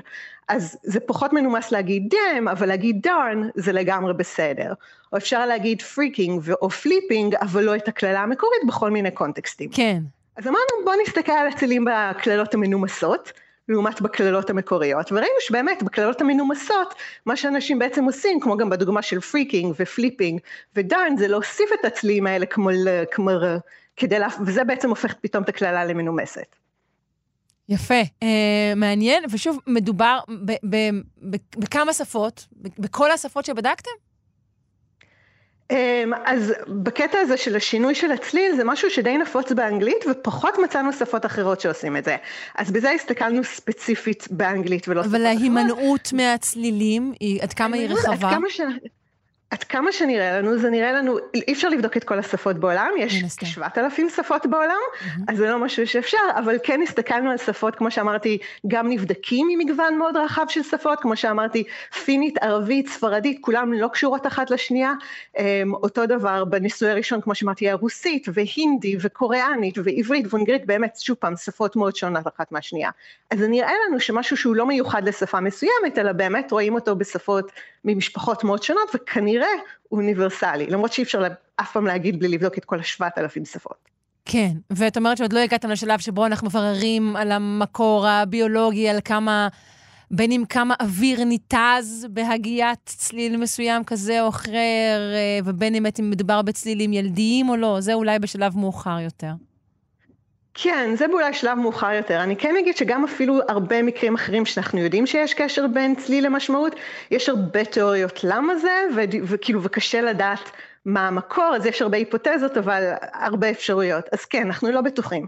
כמו שאמרתי, יכול להיות שזה קשור... אמ, יש כל מיני רעיונות, רעיון אחד למשל אומר שאם מסתכלים על מה קורה בעולם החיות, אז אה, יש כל מיני צלילים בשביל כזה cooing, כאילו צלילים של אה, רוגע ו... ונחמה ו- וכל מיני אה, אה, אינטראקציות חיוביות, והשאלה אם זה הצלילים ששומעים שם, יש את הרעיון שאולי זה משהו מבחינת אה, היכולת לבטא משהו ולהוציא את ה... אוי, בורחת לי המילה בעברית, frustration, את ה... תסכול. Mm-hmm. כן, בדיוק, להוציא את התסכול, ויכול להיות שזה לא, שמבחינת פיזיולוגית, איך שמבטאים את הצלילים האלה, זה לא דרך מאוד טובה לעשות את זה. יש הרבה כן. אפשרויות, כן. אנחנו לא יודעים מה צלילים שיותר מסוננים כאלה, זה יותר טוב. אה, אבל טוב, אולי בהמשך אה, נדע למה. מעניין מאוד.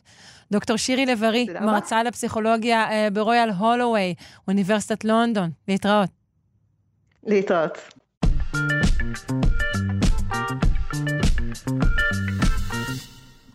מאזיננו הנאמנים בוודאי שמו לב שאנחנו לא נכנסים ליותר מדי סיכומים, אבל uh, בתחום אחד uh, כן נרשה לעצמנו לחרוג, uh, וזה תחום הסביבה. אנחנו מזמינים את ידידנו הדוקטור עדי לוי, חבר הוועד המנהל של האגודה הישראלית לאקולוגיה ולמדעי הסביבה וראש החטיבה לסביבה וקיימות במכללה האקדמית אחווה, לסכם עבורנו את שנת 2022 בסביבה. היי. היי, ושנה טובה. שנה טובה. Um, אני אגיד לך, נדמה לי ש-2022 ככלל um, לא הייתה שנה מעולה uh, ביחס שלנו לסביבה ולאקלים, פשוט כי היו הרבה דברים אחרים שדחקו את הדיון הזה לצד. נכון, um, באמת uh, העולם קצת השתנה לנו בשנת 2022, ואם נסתכל על uh, תחילתו של, uh, של החורף הקודם, בפברואר כבר התחילה הפלישה הרוסית לאוקראינה וסחפה איתה את אירופה למשבר אנרגיה, אמ, ככה שהעיסוק העיסוק המרכזי אולי הפך להיות uh, המלחמה הזאת, מלחמה בין רוסיה לאוקראינה, זה כל מה שמתנהל שם, וגם משברים אחרים בעולם.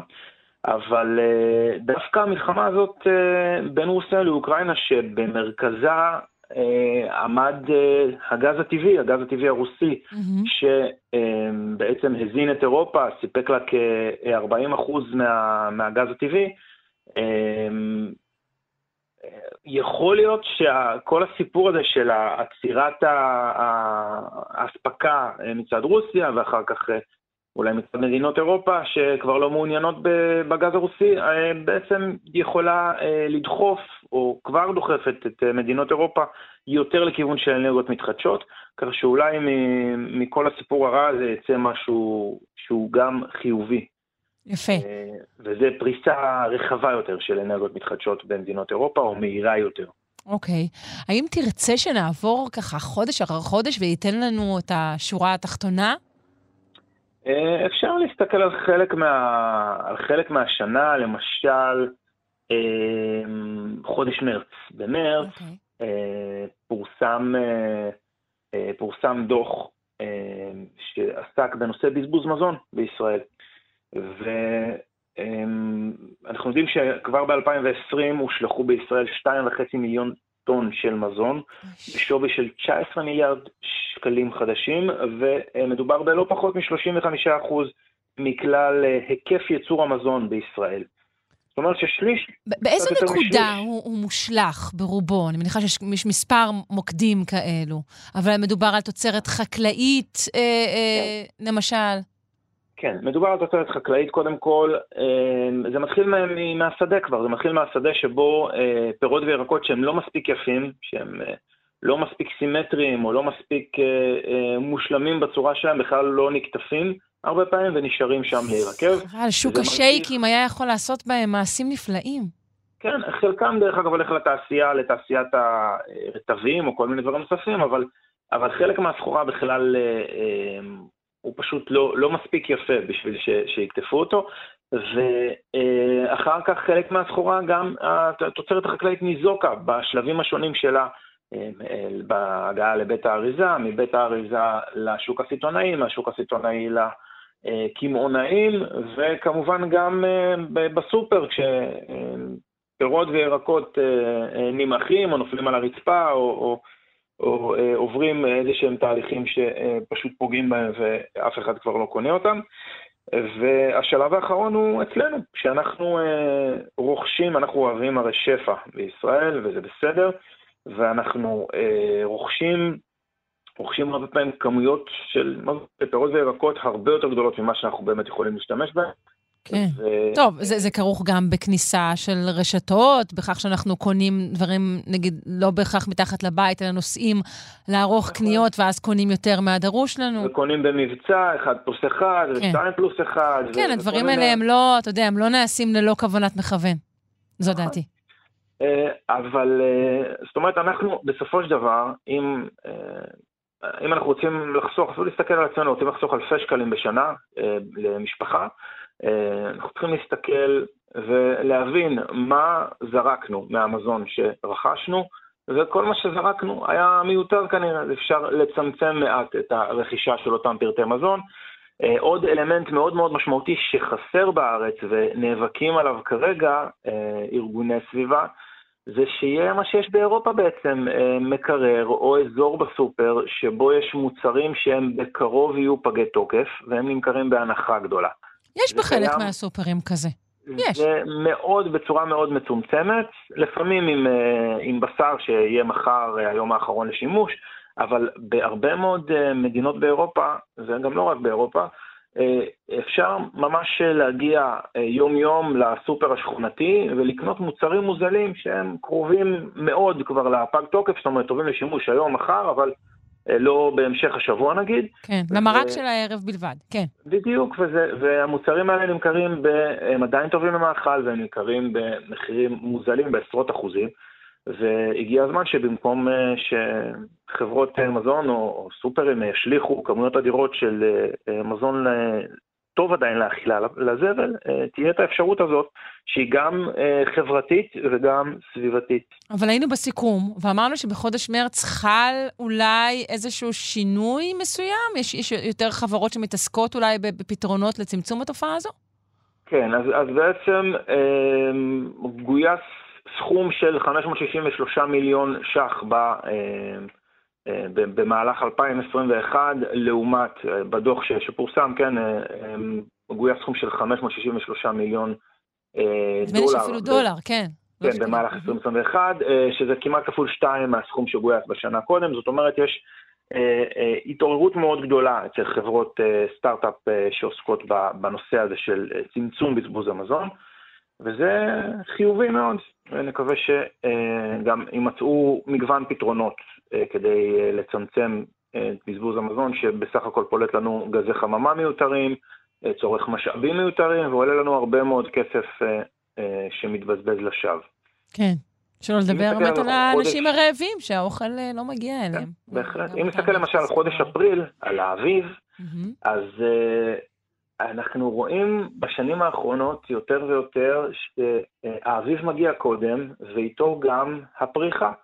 ומחקר שפורסם באפריל בבריטניה, אה, בעצם דיבר על כך שהפריחה, הפריחה בבריטניה מקדימה בחודש בממוצע, בסוגים שונים של צמחים, בהשוואה לעשורים הקודמים. גם בישראל אנחנו רואים את זה הרבה פעמים, גם בפריחת השקדיות וגם אה, צמחים נוספים. ובעצם... אה, כן, אצלי הטורמוס השתגע לגמרי, אני חייבת להגיד.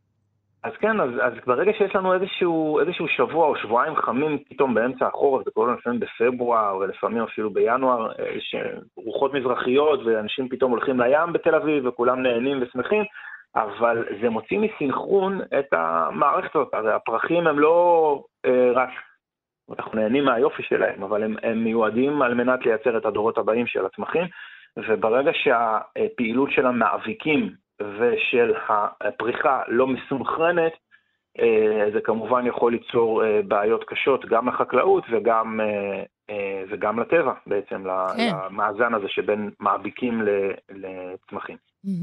וגם לשירה, נצטרך לשנות הרבה דברים, אבל זה כמובן פחות חשוב קצת. לגמרי.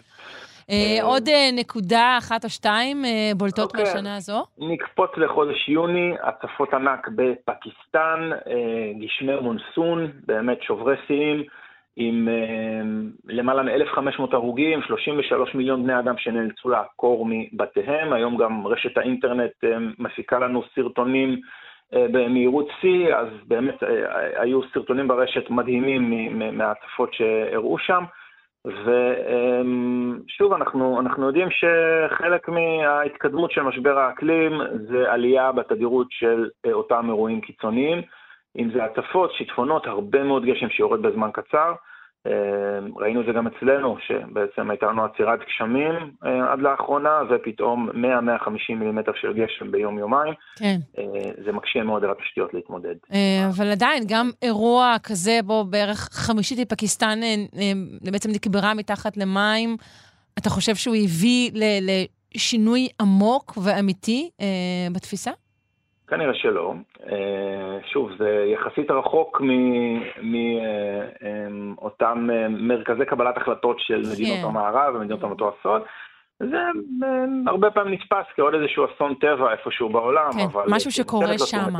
כן. אבל בדיוק, אבל uh, ככל ש, שהאסונות האלה מרוחקים ממדינות המערב, ככה היחס אליהם, או uh, ההשפעה שלהם אולי פחות משמעותית. נסכם אולי אה, בוועידת האקלים, ועידת האקלים שנערכה קרוב אלינו בשארם א-שייח בנובמבר, ובאמת אה, ישראל השתתפה בצורה מאוד רחבה בוועידה הזאת, הייתה על זה גם לא מעט ביקורת על הגודל של המשלחת, אולי זה נבע גם מהקרבה באמת, בסופו של דבר שאפשר לנסוע ברכב אה, לא צריך לטוס.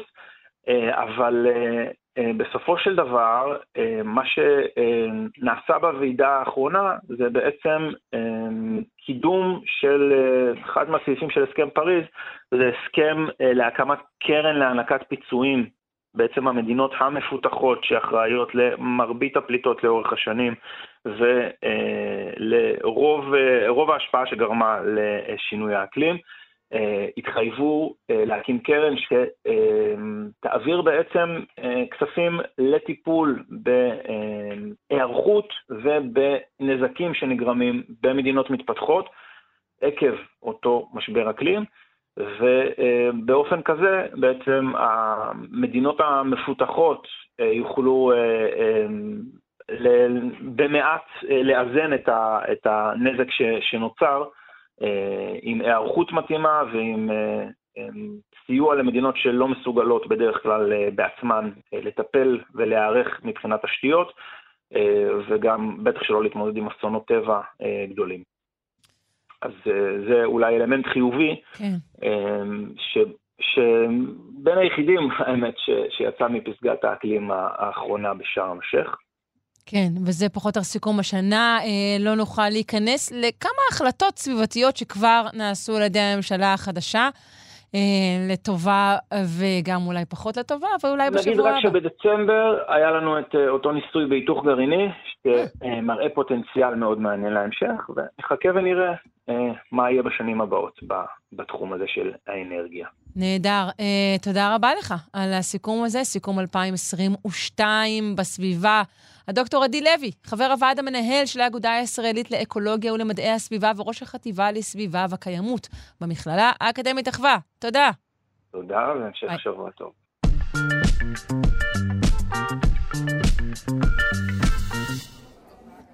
ערבים, גייז, נשים.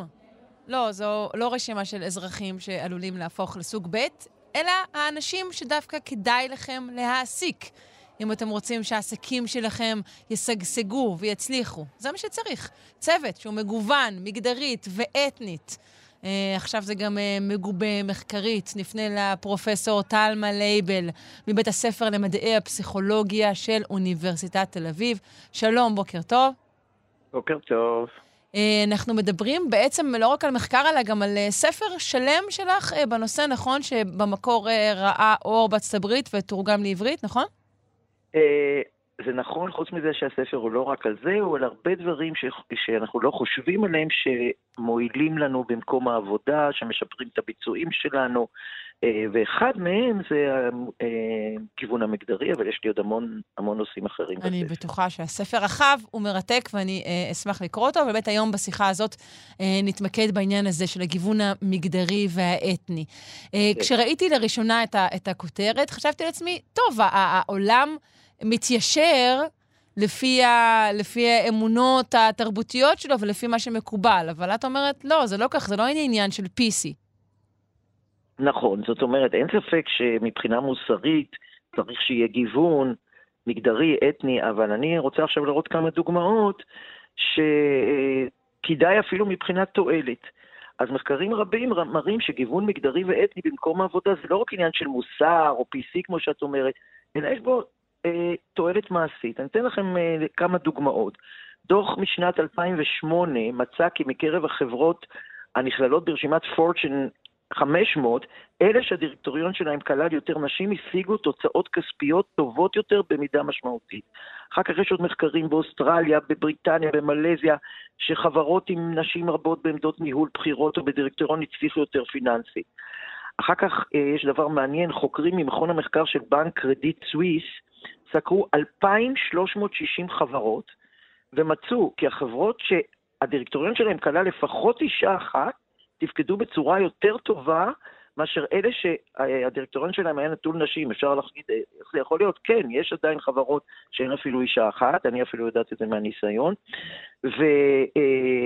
ובפירוש שוב ראו שיש ביצועים אה, פיננסיים טובים יותר. אבל רגע, בואי בוא, בוא נדבר על הסיבות. האם אנחנו, יכולים להתיימר, האם אנחנו יכולים להתיימר ולחשוב על הסיבות לכך? אז עוד רגע, אני אולי אגיד גם קודם על, ה, על המגוון ה, ה, של גם אתני, ואז אני אגיד okay. את הסיבות ביחד, בסדר? Mm-hmm. אז זהו, אז, אז כאילו, עד עכשיו אמרתי רק אתני, אבל גם, אה, סליחה, מגדרי, אבל גם למגוון של מוצאים אתניים זה אה, דומה מאוד. למשל, יש מחקר אה, שעשו בק, אה, גם בטקסס וגם בקליפורניה, לקחו 177 בנקים בפריסה ארצית, והם קיבלו נתונים על הביצועים הכספיים של הבנק, על הגיוון הגזעי והאתני של העובדים בהם ועל החשיבות שהם ייחסו לנושא החדשנות. והם מצאו שבבנקים ששמו דגש על חדשנות, היה קשר חיובי ברור, מובהק, בין גיוון גזעי לבין ביצועים. ככל שהיו בהם יותר אנשים מגזעים, מה שהם כשם קוראים מוצא אתני שונה, הביצועים היו טובים יותר. רגע, אבל אין, אין כאן איזה היפוך? טוב, בסוף בסוף נגיע לזה. כן. מה, עוד דקה אני אגיד. לא, כי אני חושבת שזה חשוב כדי להראות שזה לא רק בנקים ודברים כאלה. למשל, עשו מחקר על הגיוון הגזעי של מושבעים. אבל זה במחקר, לא, לא בשטח עצמו. לקחו אה, נבדקים שאמרו להם להשתמש, כאילו לשחק בחבר מושבעים בצורת הדמיה של משפט על תקיפה מינית, וחילקו אותם לקבוצות של שישה מושבעים. קבוצ... חלק מהקבוצות היו רק מושבעים לבנים, ואחרים היו ארבעה לבנים ושני שחורים, ועשו דיון על המקרה, וראו שבקבוצות המגוונות היו פחות הצהרות בלתי מדויקות, המידע המגוון יותר ביניהם היה אה, הגדול יותר. עכשיו, שאלת אותי למה. אז יש, אה, אה, ויש עוד, אני אומרת, אני יכולה עוד להראות עוד דוגמאות אם יישאר זמן, יש באמת הרבה דוגמאות לזה. אז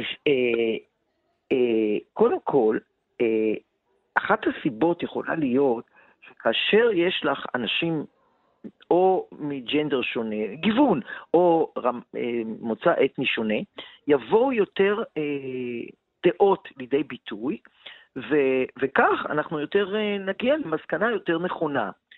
אה, יש חוקרת אחת שעוד אומרת יותר מזה, היא אומרת אפילו לא, אפילו לא יהיו יותר דעות. אם אני יושבת בקבוצה, שלא כולם כמוני, לא כולם כמוני, לא כולם גברים או לא כולם אה, אה, לבנים, אה, יש יותר סיכוי שאני מראש אתעמק יותר, כי אני אחשוב שיש בטח אנשים עם דעות שונות, ואז אני יותר אתעמק, מאשר להגיד, בטח כולם יחשבו כמונו וכו'. Mm-hmm. ואני רוצה להראות לך לפי זה דבר, כי לפעמים הבן אדם אפילו לא מדבר, בעצם זה שהוא ישנו משפיע. וזה, זה, אם הייתי צריכה להגיד דבר אחד, זה מה שהייתי אומרת. אה, לקחו קבוצה, זה ניסוי, ולקחו אנשים עם רקע פיננסי, ולימדו אותם איך חושבים אה, מה הערך האמיתי של מניה. ואחר כך חילקו אותם לקבוצות או הומוגניות או מגוונות. הקבוצות המגוונות כללו לפחות אדם אחד ממוצא אסני שונה, עשו את זה גם בארצות הברית וגם בדרום מזרח אסיה, אז בארצות הברית הקבוצה כללה או לבנים מלבד, או אה, עוד אחד ממוצא אפרו-אמריקאי ואחד לטיני, באסיה או שהיו סינים או שהיו גם הודים. ואמרו להם, ת, ת, ת, תגידו מה, מה אתם חושבים, מניה, כמה כל מניה שווה, תעשו את התמחור של המניות. אלה שהיו בקבוצות מגוונות, אה, העריכו את המחיר ב-58% יותר. זאת אומרת, אה, הקבוצה ההומוגנית הייתה יותר אה, נוטה לשלם מחירים סבירים ומופ... בלתי סבירים ומופקעים, שבעצם עשו בועה. עכשיו, מה שהיה מעניין, וזה מה שרציתי להגיד בסוף, אם גם הבן אדם מהמוצא אתני השונה לא דיבר כמעט, או לא דיברה כמעט, פשוט ישבה, מה שאומרים באנגלית, the mere presence של הבן אדם ממוצא mm-hmm. אתני שונה, שהיה בקבוצה גרם לקבוצה לחשוב יותר ולהגיע למסקנה ולתוצאה הרבה יותר טובה. תתארי לך, אפילו אם כן, הוא לא זה, דיבר. זה, זה בעצם מחזק את ההשערה של, ה, של החוקרת השנייה שציינת. נכון. אה, כי בעצם המגוון הפנימי בינינו, גם אם אנחנו נראים אותו דבר, עשוי להיות גדול ורחב, אבל הנוכחות של, של אדם, או אפילו כמעט הייתי אומרת של גורם, ש, שגורם לנו לחשוב אחרת, היא כשלעצמה יכולה לרענן את המחשבה שלנו. ממש כך. ו- ו- וזה, זה, זה בדיוק את צודקת, ובגלל זה אמרתי את זה אחרי שאמרתי את החוקרת כן. השנייה, כי... כי אה, כמו שאת אומרת, אני הרי שנכנסת, אני לא יודעת שכולם, לא בכל נושא וזה שכולם נשים חייבות לחשוב כמוני, למרות שיש בהחלט לא. אבל עצם זה שאני חושבת שכולם דומים לי, לפחות בנראות, גורם לי פחות להתאמץ הרבה פעמים. בסדר, היא אמרה כן, גם... אני, אני בקרב קבוצת השווים שלי, אם אני לא, לא מזיעה הרבה, כן. בדיוק, ופתאום שיש מישהו אחר, אני אומרת שוב, אפילו אם הוא לא דיבר או לא תרם משמעותית לדיון, ודאי יכולים לתרום, אבל אני אומרת, כן. במקרה הזה אפילו לא תרמו, זה, אז הגיעו לתוצאות טובות יותר שמשמעותיות, את יודעת, לביצועים פיננסיים, ליצירת גבוהה, וכמובן שזה לא רק בשטח הפיננסי. בכל קבלות, כל קבלת החלטות. זה מעניין מאוד, כי כשסקרת אה, בהתחלה, דוגמה נגיד אה, על הדירקטוריונים, אה, נגיד של הבנק, אז כן. אמרתי שייתכן שיש כאן מתאם הפוך. מראש חברה שלוקחת לשורותיה אה, יותר נשים, או, או באמת יש בה יותר מגוון. מראש היא אולי חברה מתקדמת יותר, ולכן הביצועים שלה טובים יותר. אבל הדוגמה ש... זה גם יכול להיות, אבל הדוגמה שהבאת אחר כך, אה, היא, לא, היא לא סותרת, אבל היא מרחיבה את הדיון מאוד, לאופן שבו המוח שלנו פועל כשאנחנו מבינים שאנחנו לא ב- ב- בחברה הומוגנית.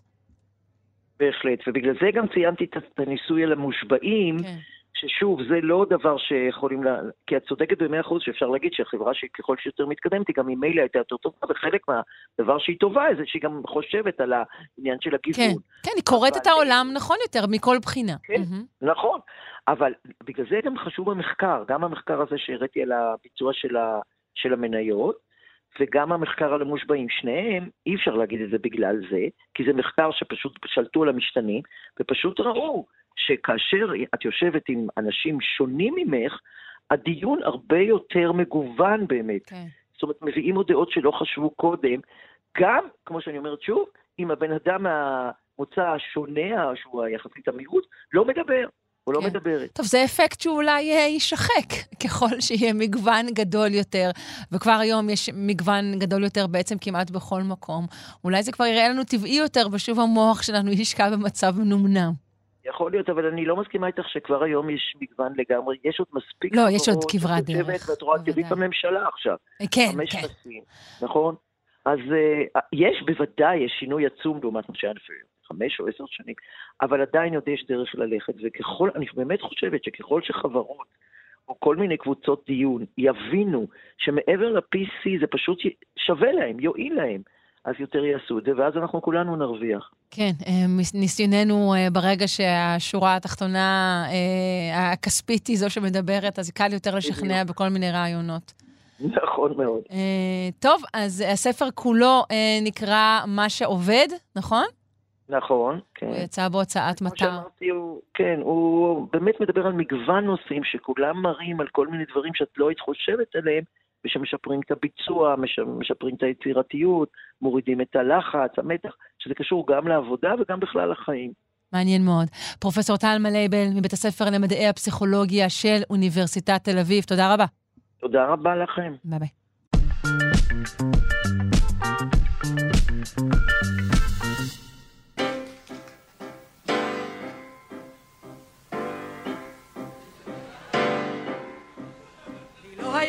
אף פעם בית לשבת, לי לא היה אפילו רחוב. אני הייתי מסתובבת ומשדלת בתוך הנוף. לפועלים בים המלח ואורון, תמיד הייתי כמו אימא טובה.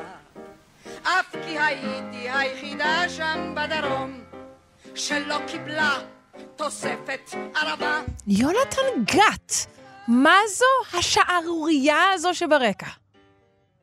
לשמוע שיר על פרוצה בכאן תרבות? ממש, מה זה הפרוצה החלוצה? באמת הייתה חלוצה. על מי אנחנו מדברים? אנחנו מדברים על זעריר החריפאי, המנוחה, נפלאה, כלת פרס ישראל, שהלכה לעולמה היום לפני תשע שנים. אה, לא, סליחה, עשר שנים. עשר שנים. אני, אני, כן. את רואה, אני כבר מתבלבל עם, ה, עם, ה, עם הסילבסטר. כן. לפחות זה לא בחתימת הצ'קים. בכל מקרה, אה, אז אה, זעריר החריפאי הייתה באמת דמות בלתי חוזרת בתיאטרון ובקולנוע הישראלי. מה היה כל כך מיוחד בה? היה לה תמיד,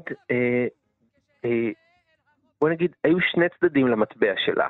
מצד אחד היא הייתה נראית כמו, בוא נגיד, האישה הכנועה, ה... היא תמיד הייתה אומרת, אני תמיד הייתי האישה של שייקה. תמיד הייתה מופיעה בסרטים עם שייקה אופיר. זה היה בשוטר אזולאי, הייתה האישה הכנועה שם. זה היה באבו אלבנת, הייתה האישה הכנועה. זה היה בשועל באלול התרנגולות וכן הלאה וכן הלאה. אבל האישה הזאת הייתה מחזיקה מבפנים המון עוצמה וגם יכולת אה, לסרקזם אינסופי. אז כן. מצד אחד אה, התאימה את עצמה להלך הזמן, כאילו, לפטריארכליות הגברית של אז. אל תשכחי, היא הופיעה באבו אל בנת. אבו אל בנת זה, זה, זה, זה שייקה אופיר שיש לו רק בנות, והוא מאשים את אשתו שיש לו רק בנות. כן, אבל היא זה, הרבה יותר. ידועה באמת, אולי בצד השני של המטבע שאמרת, בכל התפקידים שלה אצל אה, חנוך לוין ובאימא קוראז'. ב- ש- אז בצד השני, לא, אני חושב שהיא ידועה בשני הדברים. גם בצד הזה, קודם כל היא תמיד אמרה, זה תענוג היה לשחק את הנשים של שייקה, ומצד שני, כמו שאת אומרת, היא הופיעה גם, כמובן, בהצגות הנפלאות של חנוך לוין, אה, כמו אה, אשכבה, שימי לב, גם שם היא לא בדיוק, אה, כן, גם שם היא אישה שנתונה לחסדיו של הגבר, אבל אה, העוצמה האדירה שלה, ב, גם באישה החלשה וגם באישה החזקה, כמו באימא קוראז', לא צריך לספר למאזיננו מה זה אימא קוראז', כן. זו כמובן אה, האם שיש לה היא כמו הגזלנית הזאת שמוכרת אה, דברים ל- ל- לחיילים במלחמה. אני ראיתי אותה בתפקיד. הזה, לקחו אותנו מבית ספר. וואו, כן. איזה כיף לך. כן. איזה כיף לך. אז את יודעת מה? יש משהו שמזכיר לי קצת אצלה את מרלין מונרו. את יודעת למה? אוקיי. כי מרלין מונרו שיחקה את המשחק של מה שציפו ממנה מצד אחד, אבל מצד שני, היא לא הייתה הטיפשה הבלונדינית האפשרית כמו שחשבו, אלא הייתה הרבה יותר ממזרתה והרבה יותר מתוחכמת, תמיד בסיומי הסרטים. וככה גם אצל אה, זעריר החריפאי, היה נראה שהיא אוגרת, והיא, והיא, והיא מכילה, ומכילה, ומכילה, עד שבסוף זה מתפוצץ אה, בהצגות הנפלאות האלה של חנוך לוין. וכמו למשל ביעקבי וליידנטל, או בסוחרי הגומי. אישה שבסופו של דבר אה, קמה על, ה, על המשפילים שלה וסוגרת איתם חשבון. כן. אה, והאמת היא שלפי מה שהיא מספרת, היו לה חיים לא כל כך פשוטים מבחינת עולם התיאטרון, לא, לא נתנו לה כל כך להתקדם. צריך לזכור, היא לא הייתה דקת מידות. זהו, הבנתי שאולי אפילו העיפו. אותם מאיזשהו תיאטרון על בסיס מראה? זה באחד המקורות שקראתי, לא בכולם זה צוין. אה, כן, אה, יקירתי, למה את מתפלאת? את לא יודעת שהתיאטרון בישראל היה במשך המון המון שנים סופר שוביניסטי ומפלה נשים, שלא לדבר על אה, מאפשר תקיפות והתעללות והטרדות? למה זה מפתיע? אבל אתה יודע, מגוון, מגוון זה נורא חשוב בתיאטרון. בהחלט, בהחלט. את אומרת, אז זה, אז, אה, ו- ו- וזערי החריפאי בהחלט הייתה, הייתה קורבן של הדבר הזה של, אה, של הבקשה הזאת תמיד לראות אה, נשים אה, חטובות ודקות גזרה. והיא לא הייתה כזאת, והיא לא התביישה בזה גם, וגם התפקידים שלה היו פנטסטיים על פי המידות האלה, אני לא חושב שמישהי אחרת הייתה יכולה לגלם את זה, כמו שהיא גילמה. כן. אמ, לכן אני, אני, אני כן רואה בה מישהי שהצליחה אמ, לנוע עם השיטה ולחבל בשיטה בסופו של דבר, ו- ולפרוץ את הדרך אה, אה, במו ידיה בעצמה, כי אין הרבה שחקניות כאלה אה, ברמה שלה בתיאטרון הישראלי. אגב, היא גם אומרת שזה לא רק אה, שגברים הפריעו לה, גם נשים הפריעו לה, הפריעו לה להתקדם בתיאטרון. לפני אה, מותה היא צילמה וידאו וידוי כזה, אה, אני חושב שזה היה סוג של אה, וידאו שמסכם את חייה, כשהיא ידעה שהיא כבר אה, אה, אין לה הרבה זמן לחיות. והיא התחילה לסגור חשבונות שם עם אורנה פורט ועוד כל מיני שחקניות ש... כן, כן, כן. רואים דבר, וואי, איפה רואים דבר למצלמה. כזה? זה שודר בחדשות כשהיא נפטרה. אוקיי, אמ, חפש ביוטיוב. אני לא יודע איך להשיג את זה, אבל היא, כן, סגרה שם חשבונות מאוד מאוד יפה. Mm, על אה, נשים ששמו לה רגליים בדרך. אבל זה, זה, זה, משולב. זה לא דבר חדש. זה לא דבר חדש. זה, זה ידוע ככה במקצוע בכל רחבי העולם. גם אה, שחקנים וגם שחקניות. נציין לחיוב אחד. שיש יש, יש גשר בתל אביב על שמה, בעצם גשר אוסישקין הקטן נכון. הזה שעובר מעל הירקון הוא על שמה, אה, בגלל שהיא נכון. הצילה, אה, הצילה אדם מתביעה, כי הייתה גם שחיינית נכון. מצטיינת, זהו פשוט עובדה נכון. נחמדה מאוד.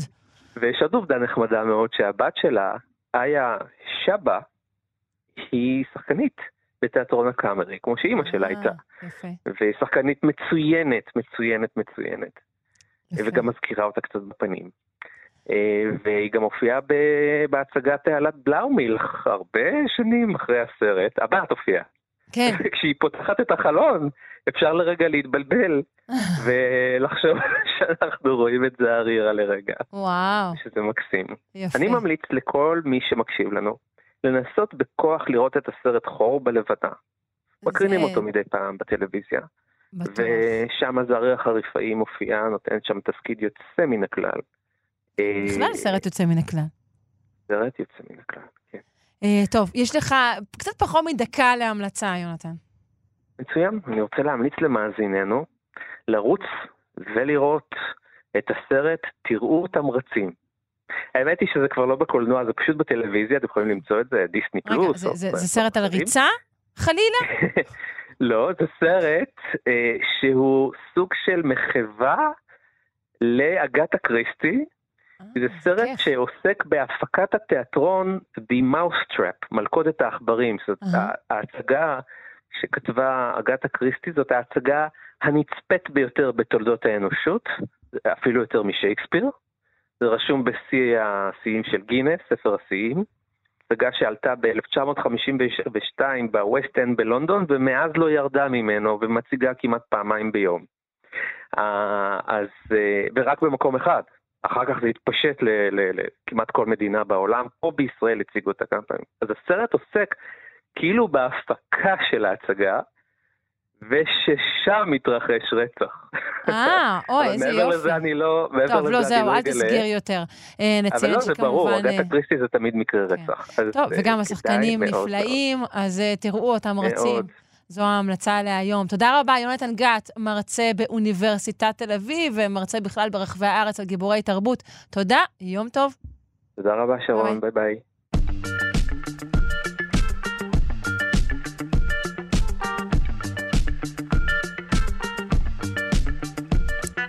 עד כאן, שלושה שיודעים להיום. אני מקווה מאוד שנהניתם והיה לכם מעניין. אה, ומודה אה, לעוסקים ולעוסקות במלאכה, אה, אלכס לויקר, תמר בנימין, אלון מקלר, אני שרון קנטו. להתראות מחר.